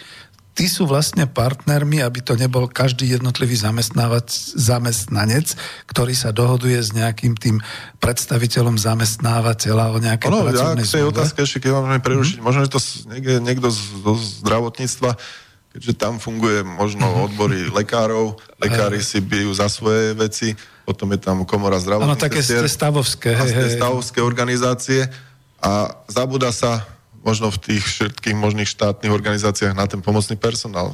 Možno, že je to aj oblasť školstva. Tiež no, je tam pomocný určite. personál. Tiež ako sú tam neučiteľia. Takže otázka, hovorím, otázka znie, že musí sa každý, aj ten pomocný personál obrátiť na tie odbory a spýtať sa že na všetky tieto otázky práve tých odborov, ktoré zastupujú. Alebo potom spraviť si svoj vlastný, len hovorím, je to otázka, to je, musí sa nájsť niekto, nechcem teraz seba kriticky, alebo seba nejak, e, taká seba chvála povedať, že niekto, kto je ochotný dať ano, tú hlavu to, na stôl hej. a ísť do toho rizika, že ho zamestnávateľ prepustí. Niekto zabezpečený aspoň na určitý čas, aby vedel tomuto tlaku odolať. Ale bez toho, bez tej osobnej aktivity každého no, z nás tam... sa nič nezmení, nezmení, zbytočne vypisovať na Facebooku, zbytočne kritizovať. Proste osobná aktivita, osobná účasť. Dneska to vidíme aj v spoločnosti, že sa to trošku hýbe. To je osobná to je, angažovanosť. To je, osobná angažovanosť je vysoká, liek, liek na to, aby sa spoločnosť vyliečila. To je vysoká nielen e, osobná angažovanosť, ale aj taká zodpovednosť, pretože naozaj vy dávate tú hlavu na ten klád a je to v záujme teda tej, tých e, ľudí, za ktorých teda ich chcete zastupovať. Ja som chcel úplne ako, išiel som úplne až do toho dna, že prečo by vlastne taký obyčajný človek, zamestnanec mal vlastne vstupovať do odborov, že však on nepotrebuje celaskom si kúpi, on nepotrebuje rekreáciu, má a podobne, lebo to sú práve také tie zvyšky toho, že ako sa teda odbory kedysi správali a podobne. Dnes to tak nie je. Dnes máme naozaj tvrdý boj o mzdy, o prerozdelenie určitých tých uh, finančných aj iných teda ako možností. A ide tu teraz o to, že naozaj vlastne tí ľudia by si mali uvedomiť, že on síce voči svojmu nadriadenému bezprostrednému podpisuje alebo voči niekomu podpisuje nejaký svoj uh, platový dekret alebo má tam nejakú dohodu. Ale tu ide o to, že tu ide o celé veľké skupiny, dokonca všetkých zamestnancov, aby si vedeli nejakým spôsobom dohodnúť s tým zamestnávateľom takéto určité prerozdelenie a stále sme v kapitalizme, čiže to nie je podiel na zisku, to nie je podiel na vlastníctve, to je iba to, že oni si chcú takýmto spôsobom kolektívne zvýšiť svoju cenu, cenu práce, aby dosiahli na trhu to, čo dosahuje každý teda obchodník. Teda keď predávam svoju prácu, tak chcem z toho nejaké peniaze. Ano. Keď idem sám, tak to nedos- nedosiahnem. Keď idem skupinovo alebo organizovane, tak by som to mohol dosiahnuť. A títo ľudia, takí ako ste vy, tí sú, to sú tí, ktorí naozaj kladú tú kožu na trh a idú s týmto von aj za cenu možno nejakých tých svojich obetí. Dobre, ja som sa nechcel rozho- rozohniť len aj pre poslucháčov, aby vedeli, že tu nejde o to, že kedysi dávno si pamätáme, ja som pamätník zo 68., že tu bol zväz lokomotívnych či rušnovodičov a potom bol zväz taký, zväz onaký. Tu ide o to, aby to nebolo iba stavovské, ale aby to bolo zamestnanci celkovo. Ale ja mám aj otázku konkrétnu, že dobre, vy budete bojovať za svojich členov, za zamestnancov, členov odborov. Vadí vám nejako, že sú ešte nejaké ďalšie odbory, že vy sa s nimi viete dohodnúť? My sme aj doteraz ako oslovovali starú odborovú organizáciu na spoluprácu pri vyjednávaní, len ten stav je ten, že Možno je to taká nejaká tichá dohoda medzi zame, je to len náš dohad. Každý zamestnanec si musí mm. urobiť svoj názor, že sú tam len nejaké tiché dohody medzi zamestnávateľom a s tými starými odborovými organizáciami. Ale pôvodná odborová organizácia odmietla s nami čokoľvek e, robiť, keďže sme v podstate nejaký kvázi Nový prvok, alebo... Nový prvok, alebo ten... Nepriateľský. Áno, nepriateľsky naladený. Oni tak, tak nazývajú, že vyvíjame nepriateľskú činnosť voči ich organizácii ale čo sa týka procesu kolektívneho vyjednávania si myslíme, že by sme mali ťahať za jeden koniec lana a možno, že by sa dosiahli oveľa väčšie, uh, väčšie podmienky v kolektívnej zmluve, lebo náš pohľad je ten, že pôvodné odborové zväzy nemajú ten natlakový potenciál ako tie nové nezávislé odborové zväzy, ktoré my dneska zastupujeme práve tých zamestnancov v tej výrobnej sfére, tých operátorov, ktorí vedia urobiť natlakové akcie, ktoré vedia vyvinúť tlak a je to oprávnený tlak legislatívne možný. Dneska zákon o kolektívnom vyjednávaní hovorí, že na začiatku je dohoda a na konci je štrajk. Takže sú to normálne procesy v rámci kolektívneho vyjednávania, ktoré sú uzakonené a ktoré majú, na ktoré majú pracovníci a zamestnanci nárok. Len treba to, tieto všetky možnosti využívať. Treba vytvoriť tlak na zamestnávateľa, keby sme sa spojili, obidve odborové organizácie, my ponúkame ten tlak na zamestnávateľa, možno pôvodná odborová organizácia, zase tie konexie, zákulisné vzťahy, tak vieme oveľa viac e, vyjednať pre zamestnancov, len dneska ten, e, ten, ten koniec vyjednávania, alebo to vyjednávanie sa neslo skôr v tom duchu, slovnavte odstaviť naše odborové združenie najbližšie roky, keďže kolektívna zmluva bola podpísaná na 3 roky. Aj za cenu toho, že zamestnanci budú ukratení. Bohužiaľ to už si musia zhodnotiť zamestnanci, či naozaj 4%, dokonca 3% zvýšenie pri nepoznaní faktu inflácie za 3 roky, či je to práve, ktoré chceli dosiahnuť. Dneska aj v Nemecku mm-hmm. je zvýšená mzda o 4%, a možno zo sumy 4 tisíc. Si dajte otázku, či ich dobiehame, to? alebo nám utekajú. Veď to, to ľahká matematická ešte, úloha. Toto sú pomerné čísla, tam no. sú absolútne. A tam sú absolútne a mm, treba sa zamyslieť, či ľudia naozaj pred 30 rokmi štrngali na tých námestiach len preto, aby mali slobodu slova. Dneska už aj tú slobodu slova e, môžeme kritizovať, keďže sme blokovaní v tých hlavných médiách a ovplyvňujú to tí hlavní mecenáši povedzme si otvorene, aj zamestnávateľia prispievajú médiám na reklamy tak isto aj spoločnosť Slovna, no, takže médiá sú veľmi opatrné v tom, čo to zverejňa, v čom nie, lebo môžu prísť o nejaké To je presne tá príčina, napríklad, prečo ste sa nedostali, ano. povedzme, do hlavných médií, prečo sa dostávate k nám, pretože pripomínam, že samozrejme my sme financovaní našimi poslucháčmi a ako je to dobre, pretože tým pádom sa dozvedajú veci, ktoré sa nedozvedia nikde inde. A e, máme ďalšiu polhodinku, čiže ja dám ďalšiu nejakú pesničku, potom si povedzte, alebo povieme si ako čo ďalej. Zatiaľ sme sa teda dozvedeli aj o týchto zhromaždeniach, možno nám ešte hlbšie poviete. No a čo, dáme ďalšiu pesničku a potom pôjdeme ďalej.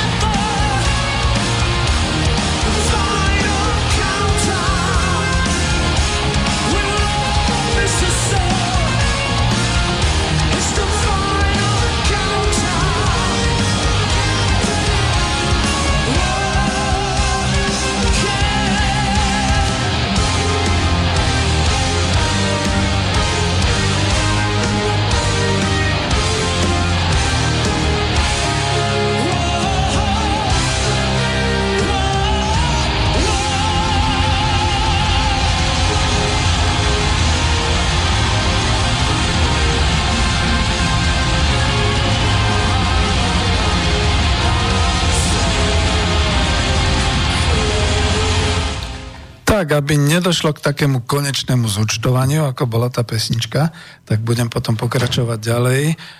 Pán Sikora príde, ja zatiaľ aspoň pár slov poviem k tomu, lebo tomu sme sa možno ani nedopracovali, nedostali, že nie každý z poslucháčov môže byť informovaný o tom, že ako vlastne je na tom, alebo čo to je za výrobný podnik, ten Slovnaft, ten MOL. Takže ja aspoň zo pár slov poviem zatiaľ a potom dám slovo hostovi. Skupina Slovnaft, a to beriem z oficiálnych e, prameňov a materiálov, je integrovanou rafinérsko-petrochemickou skupinou. Kľúčovou e, spoločnosťou skupiny je práve Slovnaft akciová spoločnosť, ktorá sa zaoberá najmä spracovaním ropy v jednej z najkomplexnejších európskych rafinérií a veľkoobchodným a maloobchodným predajom pohodných môd. E, Slovnaft prevádzkuje najväčšiu sieť čerpacích staníc v Slovenskej republike a podotknem, myslím, že aj v Českej republike sú a tak ďalej. Spoločnosť patrí na Slovensku k lídrom v oblasti CSR, to ja preložím, preložím do Slovenčiny, korporátnej sociálnej zodpovednosti a firemnej filantropie. Významne podporuje šport, kultúru, vzdelávanie, mládež a revitalizáciu životného prostredia. Magazín Forbes zaradil značku Slovnaft medzi najhodnotnejšie slovenské značky. Skupina Slovnaft je členom medzinárodnej investičnej skupiny MOL. Ja k tomu poznamenám ako ekonóm redaktor, že to je vlastne americko-maďarský kapitál, ale dneska už je globálny, nadnárodný, medzinárodný. Oblasť pôsobenia výroba a priemysel, doba pôsobenia na slovenskom trhu, no tu som sa zasmial, viac ako 10 rokov. Mám aj takú reláciu spomienky na socializmus, kde vieme, že vďaka tomu, že v rámci Rady vzájomnej hospodárskej pomoci bol potiahnutý ropovod družba až sem do Bratislavy, do podunajských biskupic, tak tu vyrástla naozaj moderná rafinéria a ropovod družba tu mal svoju koncovku Slovnaft a vtedy to bol Slovnaft, čiže slovenská nafta. Dnes je to naozaj iba značka na trhu a táto značka je ešte trošku taká, že vždy to tak klame, taká klamavá reklama, že Slovna, tak ako slovenské liečebné kúpele Piešťany, ktoré už dávno nie sú slovenskými a rôzne takéto ďalšie podniky, ktoré takto pôsobia. Ale to si hovorím ja ako redaktor, mňa poznáte. Ja som taký ten radikalista v tejto ekonomickej úlohe, že dávno to už nie je slovenský podnik. A ako vidíte, pokiaľ vymenia ešte aj zamestnancov za týchto zahraničných, tak to už vôbec nebude. Už to bude len nejaká výrobňa dňa na Slovensku. Počet ľudí, ktorých firma zamestnávala, a to vyzerá, že to bolo v roku 2006, to je taká sranda písaná od 1001 až do 5000 zamestnancov, tak to je zrejme pre nejaké potreby, nejaké štatistiky. Hej. No a potom je tu ešte jedna vec, ktorú nechcem dráždiť e, svojho hostia, ale predsa len potrebujeme prečítať, aby sme dali aj slovo tej druhej strane, to znamená zamestnávateľovi, pretože on sám si napísal vo, svojom, vo svojej web stránke, prečo by sme sa práve my mali stať najatraktívnejším zamestnávateľom. Myslím, že to bolo, je to z web stránky rok 2000 17, 16 tuším. Slovnaft je veľký a významný podnik zaradený medzi strategické firmy a jeho značka má na Slovensku veľkú váhu. Je to zamestnávateľ s transparentnými pravidlami a ako spoločnosť dlhou históriou má dobre prepracovaný program zameraný na rozvoj znalosti a zručnosti zamestnancov. V mzdovej oblasti patrí medzi najlepšie spoločnosti na Slovensku s motivačným charakterom odmeňovacieho systému. Medzi priority zamestnávateľa patrí vyváženosť pracovného a súkromného života, pričom voľnočasové aktivity organizované slovnaftárskymi klubmi sú otvorené pre celé rodiny. Atmosféra elitnej komunity, ropné ropného priemyslu je jedným z dôvodov, prečo má čoraz viac mladých ľudí záujem o dlhodobú pracovnú pozíciu v Slovnafte. Ja mám pocit, nemám tu napísané dátum, z ktorého to je, ale keď sa uchádzali v takej tej súťaži AZZZ o najatraktívnejšieho zamestnávateľa. No a ja som to všetko čítal, pán Sikora, na to vôbec nemusíte reagovať, ale musel som to prečítať, aby sme dali také, ako sa hovorí, teda takéto optimálne spravodajstvo aj z jednej, aj z druhej strany, pretože naozaj, ako ste si všimli, poslucháči, aj v tom avize píšem, že utešená pokojná krajina a čo sa skrýva pod povrchom. Keď človek nepozná a nevie o, ako to vyzerá v skutočnosti, tak si naozaj o tom slovnafte, keď si pozrieš všetky tie webovské a tie nejaké googlovské stránky, tak si povieš, čo tam chcú tí chlapci, veď je to najatraktívnejší zamestnávateľ, veď to tam je všetko tak krásne, tak nádherné. Keby som nebýval niekde v Michaľovciach, určite by som prišiel do Slovnaftu pracovať. Ono si treba potom dať otázku, prečo naozaj aj spoločnosť Slovna mala v poslednom roku alebo v posledných rokoch ten problém s príjmaním nových zamestnancov. Ten, e, tie informácie boli e, jasné, že Slovnaft potrebuje oveľa väčší počet nových zamestnancov a ten výber tých zamestnancov nesplňal požiadavky, ktoré Slovnaft stanovil. Takže mm, áno, Slovnaft má ten marketing prepracovaný dokonale. Slovnaft patrí medzi najkomplexnejšie rafinérie v Európe, aj sa tým hrdí. Len treba si povedať otázku, Mm, každý občan tohto Slovenska, či sa má Slovna porovnávať e, s porovnateľnými firmami na Slovensku, alebo či sa máme porovnávať s porovnateľnými firmami e, na západ od nás. Len hneď vedľa vo Švechate. No. no, sám premiér tejto, sám premiér e, vlády povedal, Hmm. Myslím, že pred dvomi rokmi to bolo na sneme, že nerozumie tomu, prečo zamestnanci porovnateľnej firmy kúsok za hranicami zarábajú niekoľkonásobne viac ako zamestnanci porovnateľnej fabriky s porovnateľnými ekonomickými číslami.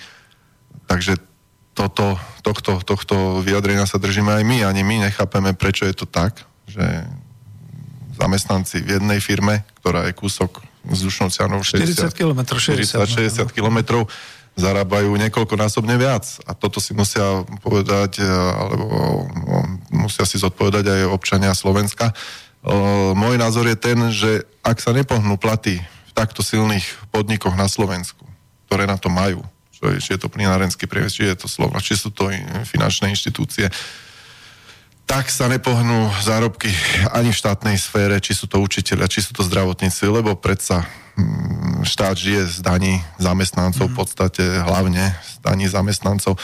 Čím, viac, čím väčšie budú zárobky v súkromnej sfére, v týchto silných spoločnostiach, tým viac bude potom na platy aj v štátnom sektore. Bez toho to proste nejde, že najprv sa začnú zvyšovať e, platy v štátnom sektore. Najprv musí mať štát prostriedky, prostriedky bude mať, ak tie mzdy porastú oveľa rýchlejšie, je to začarovaný kruh, ale mm, toto je, toto je smer, ktorým sa musíme vydať, lebo bez toho zbytočne budeme poukazovať, zarábate viacej. Slovna vždy zarábal viacej. Boli sme pred 20, boli sme za komunizmu výkladnou skriňou.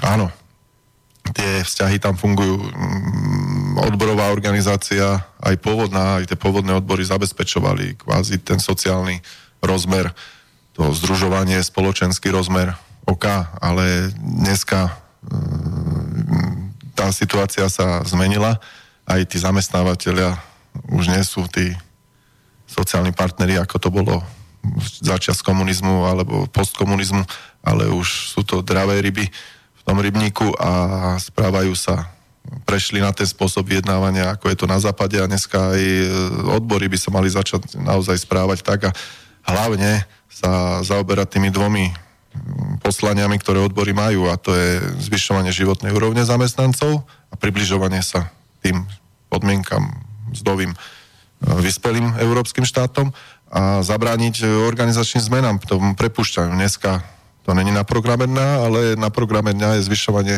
mzdovej e, životnej úroveň alebo mzdovej situácii zamestnancov. Uh-huh. V minulosti Slovnaft pristúpil, bolo to v roku 2013 organizačné zmeny, ktorý znížil počty zamestnancov a pôvodná odborová organizácia len ticho prihliadala a tento stav prerokovala a nepostavila sa proti nepostavila, neorganizovala vtedy nejaké protestné zhromaždenia. Proste takto to na Slovensku je, že tie staré odborové organizácie nerobia to, čo by mali mať, na čo... Držia líniu tripartity. Áno, držia líniu tzv. tripartity, sú to také kozmetické riešenia, to pozlátko, áno, všetci sa máme radi, všetci, je to tu všetko zabezpečené. Myslím si, že táto situácia by sa mala zmeniť a odbory by mali oveľa ráznejšie začať vyjednávať aj o mzdových podmienkach a životných, pracovných svojich zamestnancov, takže toto. Pán Sikora, ja som za to hovoril trošku viac aj o tom slovnafte. E, ja len zopakujem číslo, potom povieme niečo, nám na mail došlo. Čiže keď budete chcieť volať, ešte máme nejakých 40 minút. 0950724963 je naše telefónne číslo sem do štúdia a prečítam tú otázku. E, otázka od Jana. To je ten pravý kapitalizmus na Slovensku. Ideme späť do 20. rokov minulého storočia. Je to vidieť aj na mzdách, keď polovica Slovenska robí za minimálnu mzdu a ešte musí držať hubu. Moja otázka je, čo sa dá proti tomu robiť? A hneď aj odpoviem, musíme držať hubu a šúpať nohami. Ďakujem za perfektnú reláciu s pozdravom, Jano. No, nestotožňujeme sa s tým. Nie, veď práve preto to robíme, že nedržíme hubu a nešúpeme nohami, takže išli sme, išli sme dopredu, založili sme odborové združenie a takto by to malo prebiehať, si myslím, vo všetkých výrobných podnikoch, vo všetkých silných firmách. Len hovorím, musia sa nájsť tí ľudia, ktorí do toho pôjdu, ktorí sa nebudú báť a naberú odvahu musíme sa začať spájať a začať, e, začať tie veci robiť spoločne, aby sme zmenili túto situáciu na Slovensku. E, je to otázka možno aj na politikov, aby začali sprísňovať tieto zákony, čo sa týka kolektívnoprávnych záležitostí. E, dneska, dneska sa dajú, hovorím, dneska je dôležité, aby si občania všímali programy politických strán, či sú to daňové oblasti, či sú to dôchodkové oblasti, či sú to oblasti rodiny, práce a sociálnych vecí. Uh, videli sme uh, situáciu v Maďarsku, kedy sa znížili odvody pre zamestnávateľov, ale s tým, že predseda vlády povedal, že chce to vidieť v platoch zamestnancov. Takže dneska má aj vláda priestor na vytváranie nejakých vzorcov, nejakých zákonov na to, aby sa zvyšovali rýchlejšie mzdy. Veď predsa, ak urobíme nejaký vzorec a dneska tie vzorce fungujú aj v iných oblastiach, či je to stavebné sporenie, či je to výpočet toho stredného doby do, dožitia alebo výpočtu dôchodkového veku, dajú sa urobiť e, podobné, podobné vzorce na znižovanie daňovej, e, odvodovej, tak by som povedal, odvodovej povinnosti zamestnávateľov ak budú zvyšovať mzdy. Predsa pri určitých úrovniach by mohla klesať aj tá odvodová povinnosť zamestnávateľa za svojich zamestnancov a tým bude aj vláda tlačiť zamestnávateľov alebo umožňovať im bez nejakej újmy finančnej zvyšovať rýchlejšie mzdy pre zamestnancov. Zároveň otázka zase zvyšovanie minimálnej mzdy, keď už sme pri tých nejakých globálnych otázkach. E, najmä si príklad Slovenska Slovensko má dneska minimálnu mzdu okolo 800 eur, myslím. Tam zvýšili minimálnu mzdu skokovite o niekoľko 100 eur. Myslím, že o tretinu jeden rok zvýšili minimálnu mzdu a dalo sa to a funguje Slovensko. Neza, nezaniklo tam podnikanie, zamestnávateľia nepadli, mm, neskončili s podnikaním, takže to sú také, také len eh, kvázi svetonázory alebo boj svetonázorov.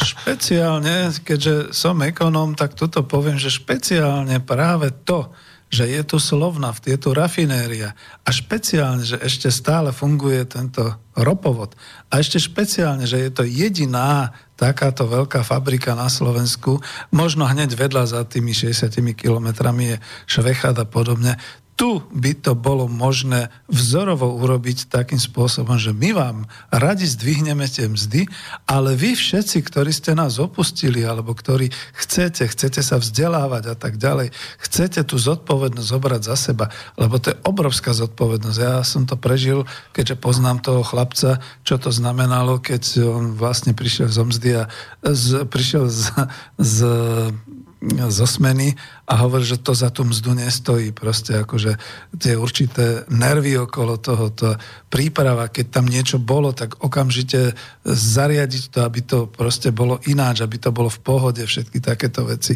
Tu je tá možnosť povedať si, a na to by mala tlačiť aj slovenská vláda, tak viete čo, vážení?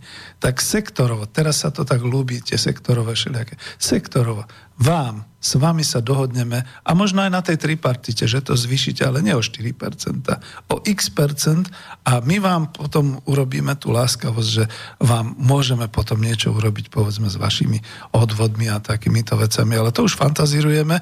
Ja som mal konkrétnu otázku, lebo vidím, že telefon sa nepohol.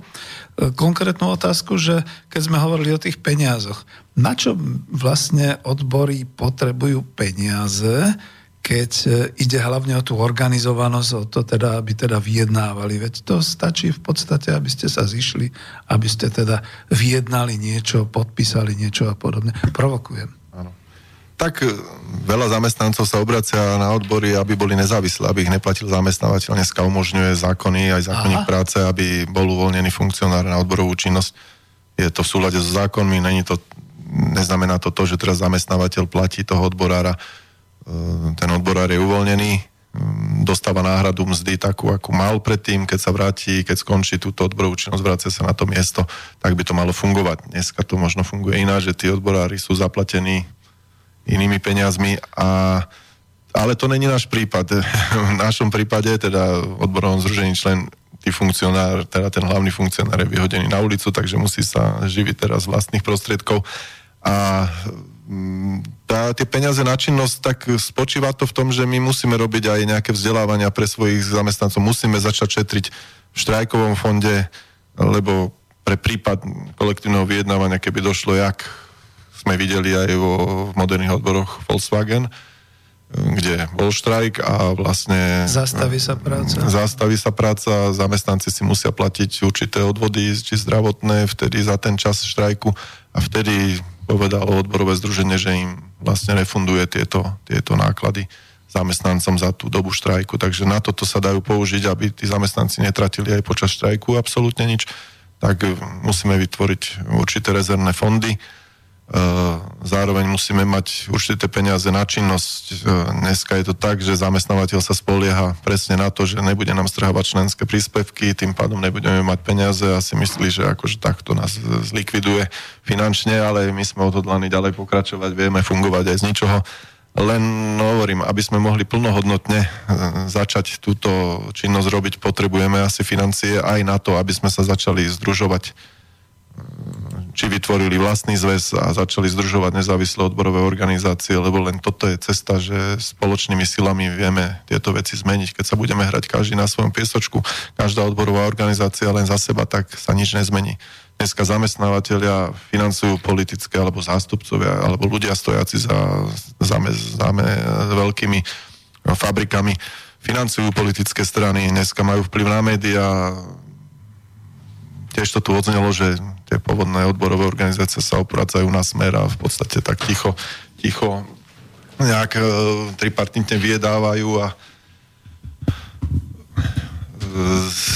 myslím si, že aj odbory by sa mali politicky angažovanosť, aj keď odbory sú apolitické. Apolitické znamená, že organizujú, že členovia odborov môžu byť organizovaní v hociakej politickej strane ale odbory by mali snažiť sa e, svoje požiadavky e, pretaviť aj v nejaké výsledky cez politické strany, takže musia mať určité styky s politickými stranami. A teraz je otázka na politické strany, či vedia nastaviť svoje sociálne programy, alebo do budúcna tak, aby boli výhodné pre zamestnancov. To teraz není otázka, že Smer je lavicová strana a na druhej strane spektra sú, liberálne strany sú úvodzovka neštandardné strany, kde z môjho pohľadu im chýba trošku ten program do budúcna, ktorý je čitateľný a mm, radi by sme vedeli, ako sa budú v budúcnosti, keby sa dostali do vlády aj tieto politické strany v týchto veciach, ako budú postupovať. Chýbajú nám programy a není zlé, keď sa odbory aktivizujú aj v politickej oblasti a spolupracovali aj s politickými stranami tak, aby pretavili tieto svoje ciele do nejakých výsledkov. Mm-hmm. Lebo je to, no. je to len na prospech zamestnancov. To není, že teraz odbory teraz budú podporovať tú, ktorú politickú stranu, ale ak máme záujem znižiť odchod do dôchodku, ak máme záujem posilniť zákonník práce v prospech zamestnancov, v prospech zástupcov um, zamestnancov, teda tých odborových funkcionárov, ktorí idú a riskujú nejaké veci, tak uh, musíme posilniť zákonník práce. Toto vedia spraviť len politické strany, politici. Jak som hovoril o tých daňových veciach, či nastaviť nejaký výpočet pre zamestnávateľov, aby to nebolo také bolestivé pri zvyšovaní platov, či im znižovať odvody zase. To sú otázky práve na politikov. To odbory nevedia spraviť takto od stola, sú to také globálne otázky, ale aj toto sú veci, ktorými sa musíme zaoberať a tlačiť politikov, aby sa to menilo aby sa to menilo v prospech obyčajných ľudí, aby sa to pros... No, teraz nechcem byť politicky, ale aby sa to menilo v prospech zamestnancov Slovenska. Jasné. Ja už som dal najavo, že no, že teda nie so všetkým súhlasím, lebo no. tu sa stále hovorí o tom, že odbory by mali byť apolitické, mali by hlavne... Ale zamestnávateľia nemusia byť apolitickí. No, no veď to je zase tak, hej, hej. Zamestnáva, zástupcovia zamestnávateľov podporujú politické strany priamo. Takže no. tam už apolitickosť chýba, ale druhá strana sa vyzaduje. Apolitickosť chápem v tom, že členovia odborov mm-hmm. môžu byť z hoci ktorej politické strany, ale tie presadzovanie myšlienok alebo tých, ten záujem zamestnancov musí sa pretaviť e, do nejakého tlaku na politické strany. Ste to dobre celkom zdôvodnili, že prečo e, spojenie povedzme s nejakými partnerskými politickými stranami, lebo niekto by vám povedal zase z toho mainstreamu, vidíte, práve to je to, že oni by vám povedali, ale veď tu máte tripartitu, veď tam máte tých zamestnávateľov, tam ste vy ako odbory, tam je tá vláda, tak tam sa predsa dohodnete bez ohľadu na to, aká je vláda a tak ďalej.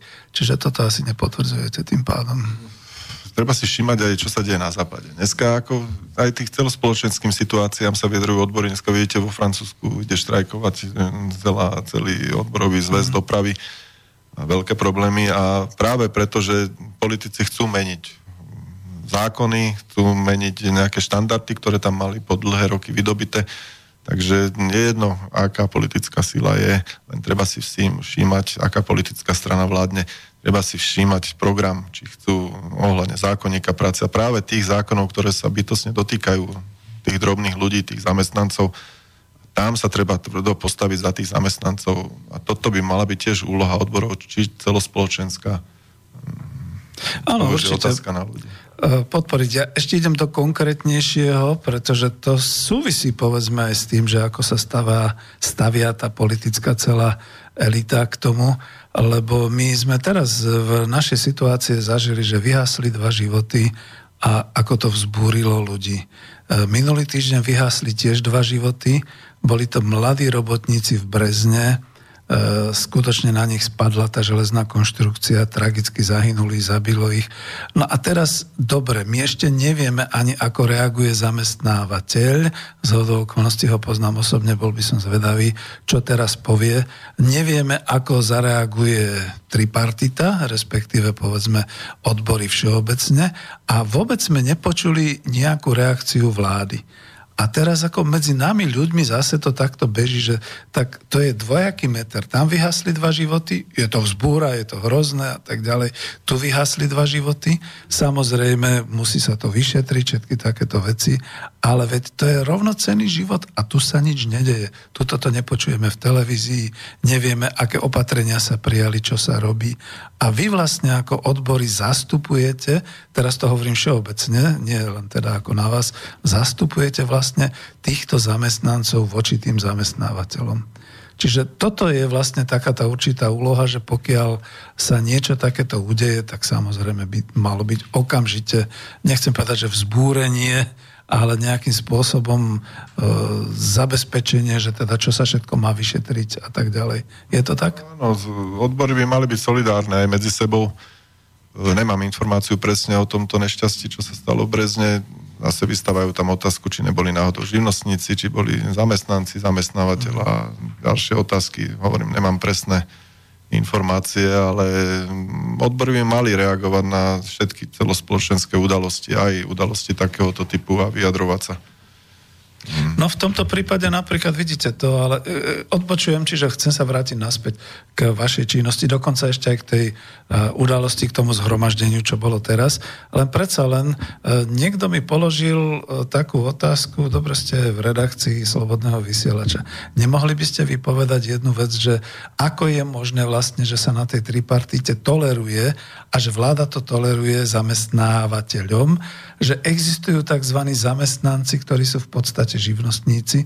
Už to predsa bolo čistené tými zákonmi, závislá práca a podobne. Áno. Ale aj dneska je to také, a nie v týchto oblastiach, to môže byť aj kope všelijakých iných, aj v službách a vo všelijakých oblastiach, že teda človek má akoby pracovnú zmluvu, ale v skutočnosti vlastne robí na svoje riziko, vozí sa vlastným autom, vykonáva vlastnú činnosť, berie tam na seba všetko to riziko a na konci toho mesiaca to potom vyfakturuje a je podnikateľom podľa Slovenska. Tom... Že by to malo byť proste roztrhnuté a zakázané. Áno, o tom to je, že vždycky v tých zákonoch existujú určité skulinky, určité medzery, ktoré dokážu zamestnávateľia využívať a mne to tak prípada, že vláda sa snaží z môjho pohľadu kozmeticky tie skulinky zacpávať, ale stále, stále aj v zákonoch sú medzery, ktoré zamestnávateľia dokážu využívať.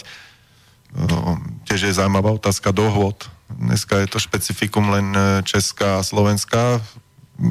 Tiež je, tieto práce na dohodu sú zneužívané a v mnohých firmách, hlavne v oblasti služieb, sú dohody margin, no, ne, marginálne, hlavne zneužívané. A treba len posilniť inšpektoráty práce, ktoré toto odsledujú a treba sprísniť zákony, aby sa to nedialo. Z môjho pohľadu na čo dohody o činnosti, hlavne v tomto období, keď je nedostatok pracovnej síly, dneska by mali všade byť zamestnaní ľudia na trvalý pracovný pomer. Áno, dohody o činnosti OK, ale len pre študentov, dôchodcov, tam si to viem predstaviť brigádnické činnosti. Jednak to a jednak no. to, že keď teda niekto vlastne podstate sa vymýka, pretože SZČO, čiže živnostník nebude vašim členom odborov, pretože on si ide sám na vlastné triko, na vlastné riziko, ano. sám si vyjedná tú cenu práce, aj keď by to malo byť o niečom inom a tak ďalej. Tam Ešte hlavne jedna... sám sa musí starať o bezpečnosť, svoje, bezpečnosť svojej práce a tam sú tie zákulisia práve pri takýchto úrazoch. Až sa bojím opýtať, Potom zrazu, zrazu je všetko hodené na toho zamestnanca, keď mm. je samostatne zárobková činná osoba a ešte je obvinený, že nedodržal určité... Sú slovnafte živnostníci, až som sa bál. Uha, to myslím, že ne.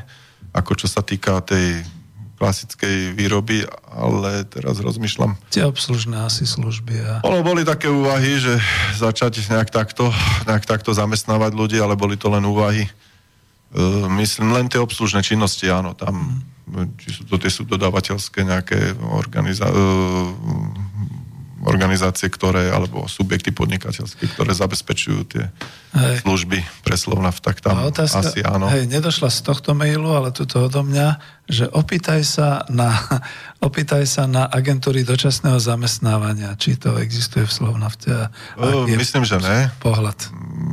Práve odbory by mali byť na to, aby strážili zamestnávateľ. Myslím, že zatiaľ cez tieto agentúry nie sú zamestnávaní, ale hovorím, každá informácia pre nás nová a my dneska ako nové odborové združenie si musíme pýtať každú konkrétnu informáciu od zamestnávateľa. Zamestnávateľ nás sám od seba neinformuje, takže budeme radi od zamestnancov aj od verejnosti získavať informácie. My budeme dávať otázky zamestnávateľovi, ale myslím, že to není na programe dňa v Slovnavte teraz.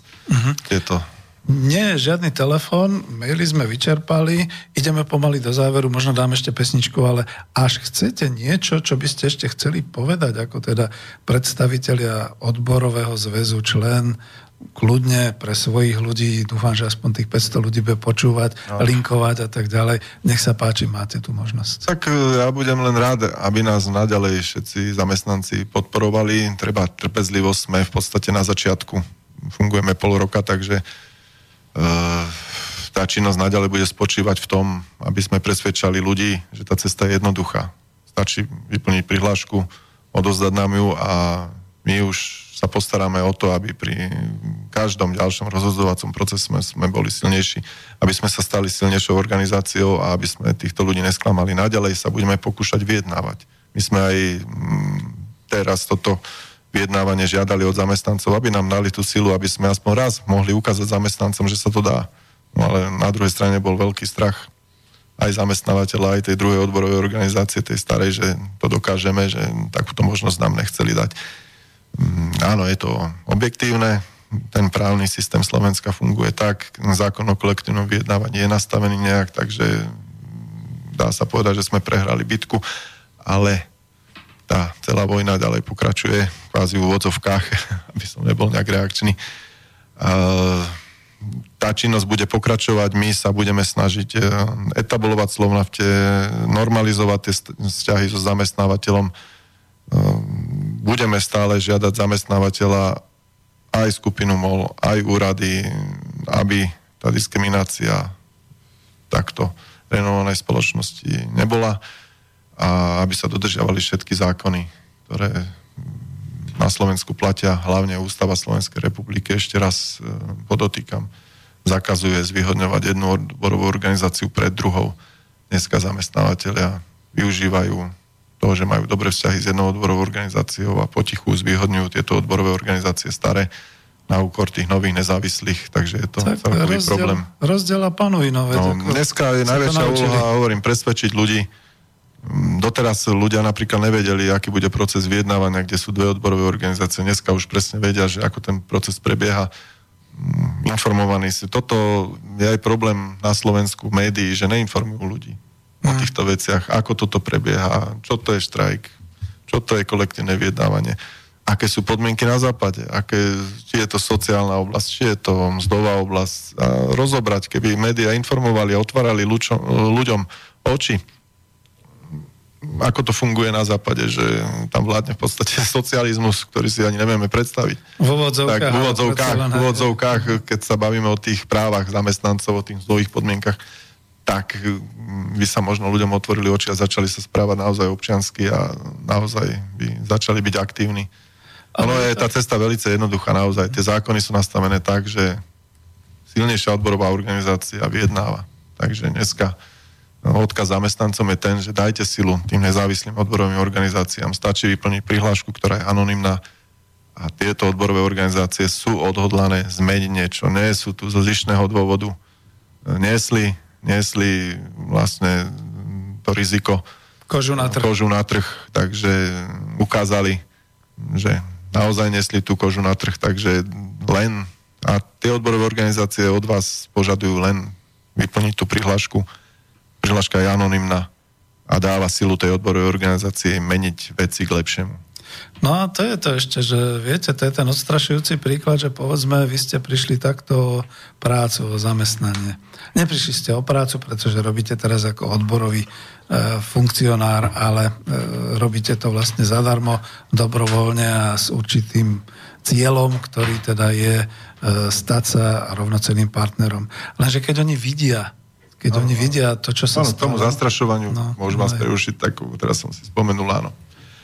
Bol to, malo to za prvé zastrašujúci efekt na zamestnancov, aj ten prístup k mojej osobe. Pri protestoch, ktoré sme organizovali tých dvoch, zamestnávateľ dokonca posielal vystražné maily zamestnancom internými, internou poštou kde ich vyzýval, že tieto protesty sú nezákonné, že každý, kto sa zúčastní takéhoto nezákonného protestu, tak koná nezákonne, takže aj z tohto pohľadu vidíme, že sa dostávame, jak ten jeden písateľ napísal, že do tých 90. rokov alebo ešte ďalej. A zamestnávateľ dneska je sila tých sociálnych médií, že vieme fungovať cez Facebook, takže vytvárame si webovú stránku, všetko, všetko, tá činnosť pokračuje, takže napredujeme zamestnávateľ dneska sleduje sociálne siete. My sme mali pri prvom proteste, alebo keď sme vznikli, mm, sme mali informácie, že zamestnávateľ napomínal zamestnancov za to, že nám lajkli našu stránku. To už sú také ako nepochopiteľné veci. Hmm. Uh, veľký brat nasleduje. Áno, veľký brat nasleduje dneska, uh, dokonca keď niekto zdieľa Dostali sme zase informáciu, že dostali zamestnanci upozornenie, že keď niekto zdieľa nepravdivé informácie z pohľadu zamestnávateľa nepravdivé, z nášho pohľadu sú to informácie pravdivé o diskriminácii, takže koná tiež proti zákone, takže takéto vyhražky idú. Robili sme petíciu uh, na zapracovanie tých dvoch návrhov do kolektívnej zmluvy zamestnávateľ automaticky všetkým, kto podpísali petíciu, poslal list, že eviduje, že dostala sa k nemu informácia, že podpísal ten zamestnanec petíciu a že bude mm, kvázi reflektovať jeho požiadavky. Nebolo to napísané vo výhražnom slova zmysle, ale už sa ľudia zamysleli, že čo tým zamestnávateľ myslel, že každého, kto podpísal petíciu, oslovil osobným listom generálny riaditeľ. Také podvedomé otázky tam už boli a dávali aj nám otázky, že čo to malo znamenať. vlastne každého podpisujúceho eh, zamestnanca, ktorý podpísal petíciu, tak slovna oslovil. Moji ešte radikálnejší kolegovia by povedali, to je taký mafiánsky systém. Tak áno, áno, áno. Ty, ty, ty, čo áno. to má znamenať? Čak ako neblázni, však u nás robíš. Čo, čo to chceš?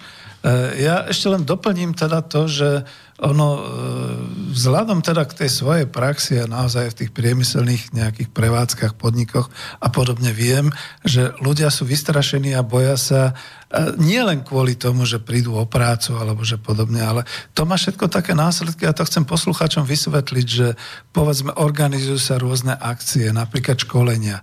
Človek sa prihlási na školenie a dozvie sa, že ty nie ale to sa mu nepovie tým spôsobom, ty nie, lebo si tam podpísal, alebo, lebo si vstúpil do odborov a tak ďalej. Ty nie a nájde sa nejaká instrumentálna výhovorka. Ide ano. sa na nejaký, ano. ani nie, že výlet, ale veľtrh, alebo na niečo podobné. A zrazu znova ty nie a tak ďalej. A nie všetci sú v podstate schopní toto ustáť a mnohí ľudia si povedia, no tak než mám ja mať zlo, tak radšej ani do tých odborov nevstúpim, ani sa neangažujem ako toto prekonať? Malo by sa im vysvetliť, že zase na druhej strane, keď budú v tej odborovej organizácii, niekto za nich potom tam zabojuje, možno aj o to, aby mali oni tú mzdu no, Tá rezignácia a beznádej ľudí akurát nahráva práve tým silným ľuďom stojacím v pozadí tej oligarchii, že si môže robiť, čo chce potom so súdmi, nášmi, so životmi, s mzdovou úrovňou, proste so všetkým. A ako náhle rezignujeme, tak vyhrali práve tí ktorí sú na koni teraz a ktorí stoja vlastne aj za politikou, aj za celým tým vzdianím, takže nesmieme rezignovať. E, musíme sa snažiť zmeniť tie veci. To je odkaz pre všetkých občanov Slovenska, že hm. Máme ešte nejakých 7 minút, ešte bude pesnička, ale ja by som teda takto úplne do záveru, z toho teda také nejaké poučenie. E, keď bol Slovnaft, moderné odbory Slovnaft, Volkswagen, e, keď bol Volkswagen, moderné odbory Volkswagen, tak vtedy vlastne, keď vypukol štrajk, tak chvíľu to vyzeralo tak, že e, budú tu vysielať v slobodnom vysielači, hlavne kvôli tomu, že teda aká je situácia a tak ďalej. No, oni sa stali to potom trošku takými miláčikmi publika. Pardon, naozaj ich brali do do teda nejakého takého interviu a podobné veci. Vieme, že si pomohli, ale nejak to tak utichlo. A ja z tej svojej možno aj skúsenosti viem, že to bola práve taká tá angloamerická škola, také niečo podobné, kde bol taký príbeh, ktorý sa volal Levie v uliciach, kde teda tí radikálni odboroví predáci vzhľadom k tomu, že potom sa stali takí populárni v tej verejnosti a potom vlastne už im dali nejaké tie aj finančné prostriedky, aj ich volali na nejaké takéto podujatia, aj boli spojení nejako s tou politickou mocou, tak eh, potom vlastne ich to tak, ani nechcem povedať, že stali sa bezzubými, ale tak ich to nejak tak spacifikovalo, že následok a koniec vlastne celého toho príbehu bolo, myslím, že pán Vladimír Menšík to nádherne hral, že ho prišli pozvať na nejaký štrajk, na nejakú manifestáciu a on povedal, ja to už nepotrebujem. Viete, ako ja už mám kamarátov tu a tam a v tej vláde a tak ďalej, čiže nie. Čiže je, moja otázka je taká, že ja si myslím, že e, moderné odbory Volkswagen sa snáď tomuto vyhnú, lebo teraz dosiahli svoje a musia si si strážiť ďalej. Vy idete teraz do toho prudkého stretu, e, možno je dobré, že si vás prestali všímať médiá, alebo že teda takéto tieto, ale keď nadobudnete určitú sílu, nemôže sa vám stať, že proste tak, nechcem povedať, že zleniviete, ale dosiahnete nejakú tú svoju... Tá otázka tých moderných odborov vo Volkswagene, k tomu hovorím, neviem sa ja vyjadriť, tomu sa môže vyjadriť možno pán Smolinský. Uh, určite naštartovali tú vlnu nespokojnosti, alebo ukázali zamestnancom, že aj takto sa veci dajú dať a bol, bol to no prvý taký zásluha, veľký, že sa bol to taký prvý ozval. štrajk, mm-hmm. ktorý sa uskutočnil na Slovensku. Uh, tie dôvody sú iné možno jak u nás, lebo my sme vznikali, hovorím, na Holej Luke, tam v podstate došlo nejakému rozporu medzi tou starou a pôvodnou organizáciou, v podstate aj u nás, ale pán Smolinský bol dlhoročný funkcionár odborovej organizácie, takže to prevzal celé. Aby som teraz hovorím... nekazil vzťahy, lebo potom... Nie, nie, nie, my ja stále sa snažím spolupracovať Ehm, podľa nás by mali všetky tieto nezávislé odborové ehm, organizácie spolupracovať spolu, lebo keď sa budeme hrať len na vlastnom piesočku, keď zaspíme tie, tú dobu, tak e, nedokážeme tie celospoločenské témy, tie celospoločenské veci, ktoré sa dajú pretlačiť cez vládu a cez politikov, tak to nedokážeme a mm, takže toto, to, to, tomu vývoju vo Volkswagene. Jasné, hej. No a u vás teda, ako čo vám môžeme zaželať, že aby teda sa podarilo prečísliť, povedal by som, ale nie tým spôsobom možno, že stranete tých starších odborových pracovníkov, alebo teda tú pôvodnú, ale že teda získate nových, lebo ano. máte tam ešte nejaké veľké rezervy. Ano. To bola tá otázka pravdepodobne na tých e, pomocných, alebo na tých e, obslužný personál. Zle to znie. Ja nemám rád slovo personál, pretože či už je to upratovačka, či už je to vodič nejakého... My sa, my sa snažíme vstúpiť do všetkých hecerských spoločností hovorím, ten strach ľudí je obrovský, vidia, ako sa Slovna tam stavia, ako sa vyhráža v úvodzovkách zamestnancom. Takže mm, ten strach ľudí je obrovský, každý má hypotéku, každý má rodinu, každý si myslí, že môže prísť o prácu. Je to omyl. Hovorím, je to taká, to podvedome, mm, to podvedomá politika zamestnávateľa so zamestnancami. Mm, zamest, zástupcovia zamestnávateľa majú školenia ohľadne týchto tém, ako komunikovať so zamestnancami, ako aby sa nebúrili, takže m, treba len ľudí naozaj presvedčiť a ukázať im tú cestu, že sa to dá, že naozaj ešte raz to zopakujem, je to anonimné členstvo v odborovej organizácii, zamestnávateľ nemá možnosť zistiť, kto je členom, kde není. A týmto nezávislým odborovým organizáciám dávame veľkú silu potom zmeniť tieto veci.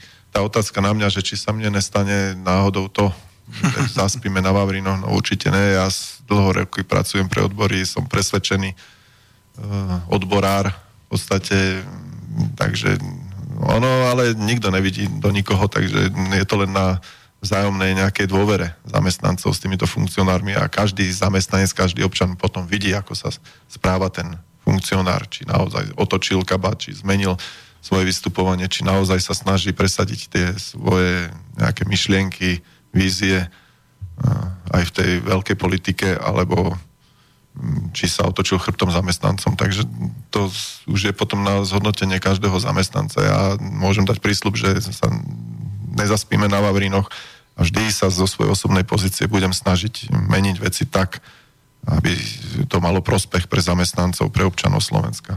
No, máte obrovskú chuť, už len to je obrovská chuť a odvaha prísť sem do Slobodného vysielača. Za to vám ďakujem a teraz hovárali sme sa s predsedom odborového združenia člen Jánom Sikorom. Ďakujem vám za to, že ste prišli a dúfam, že to bude mať dodozvu, že sa to bude linkovať a že teda oslovíte aj tých ďalších svojich uh, bývalých možno spolupracovníkov alebo budúcich v Slovnafte akciovej spoločnosti. Ďakujem vám veľmi pekne, že ste prišli. Ďakujem aj ja vám, že ste mi dali priestor a ešte raz pozdravujem všetkých poslucháčov a dúfam, že ich bude čoraz viac a viac. Ďakujeme veľmi pekne, končíme.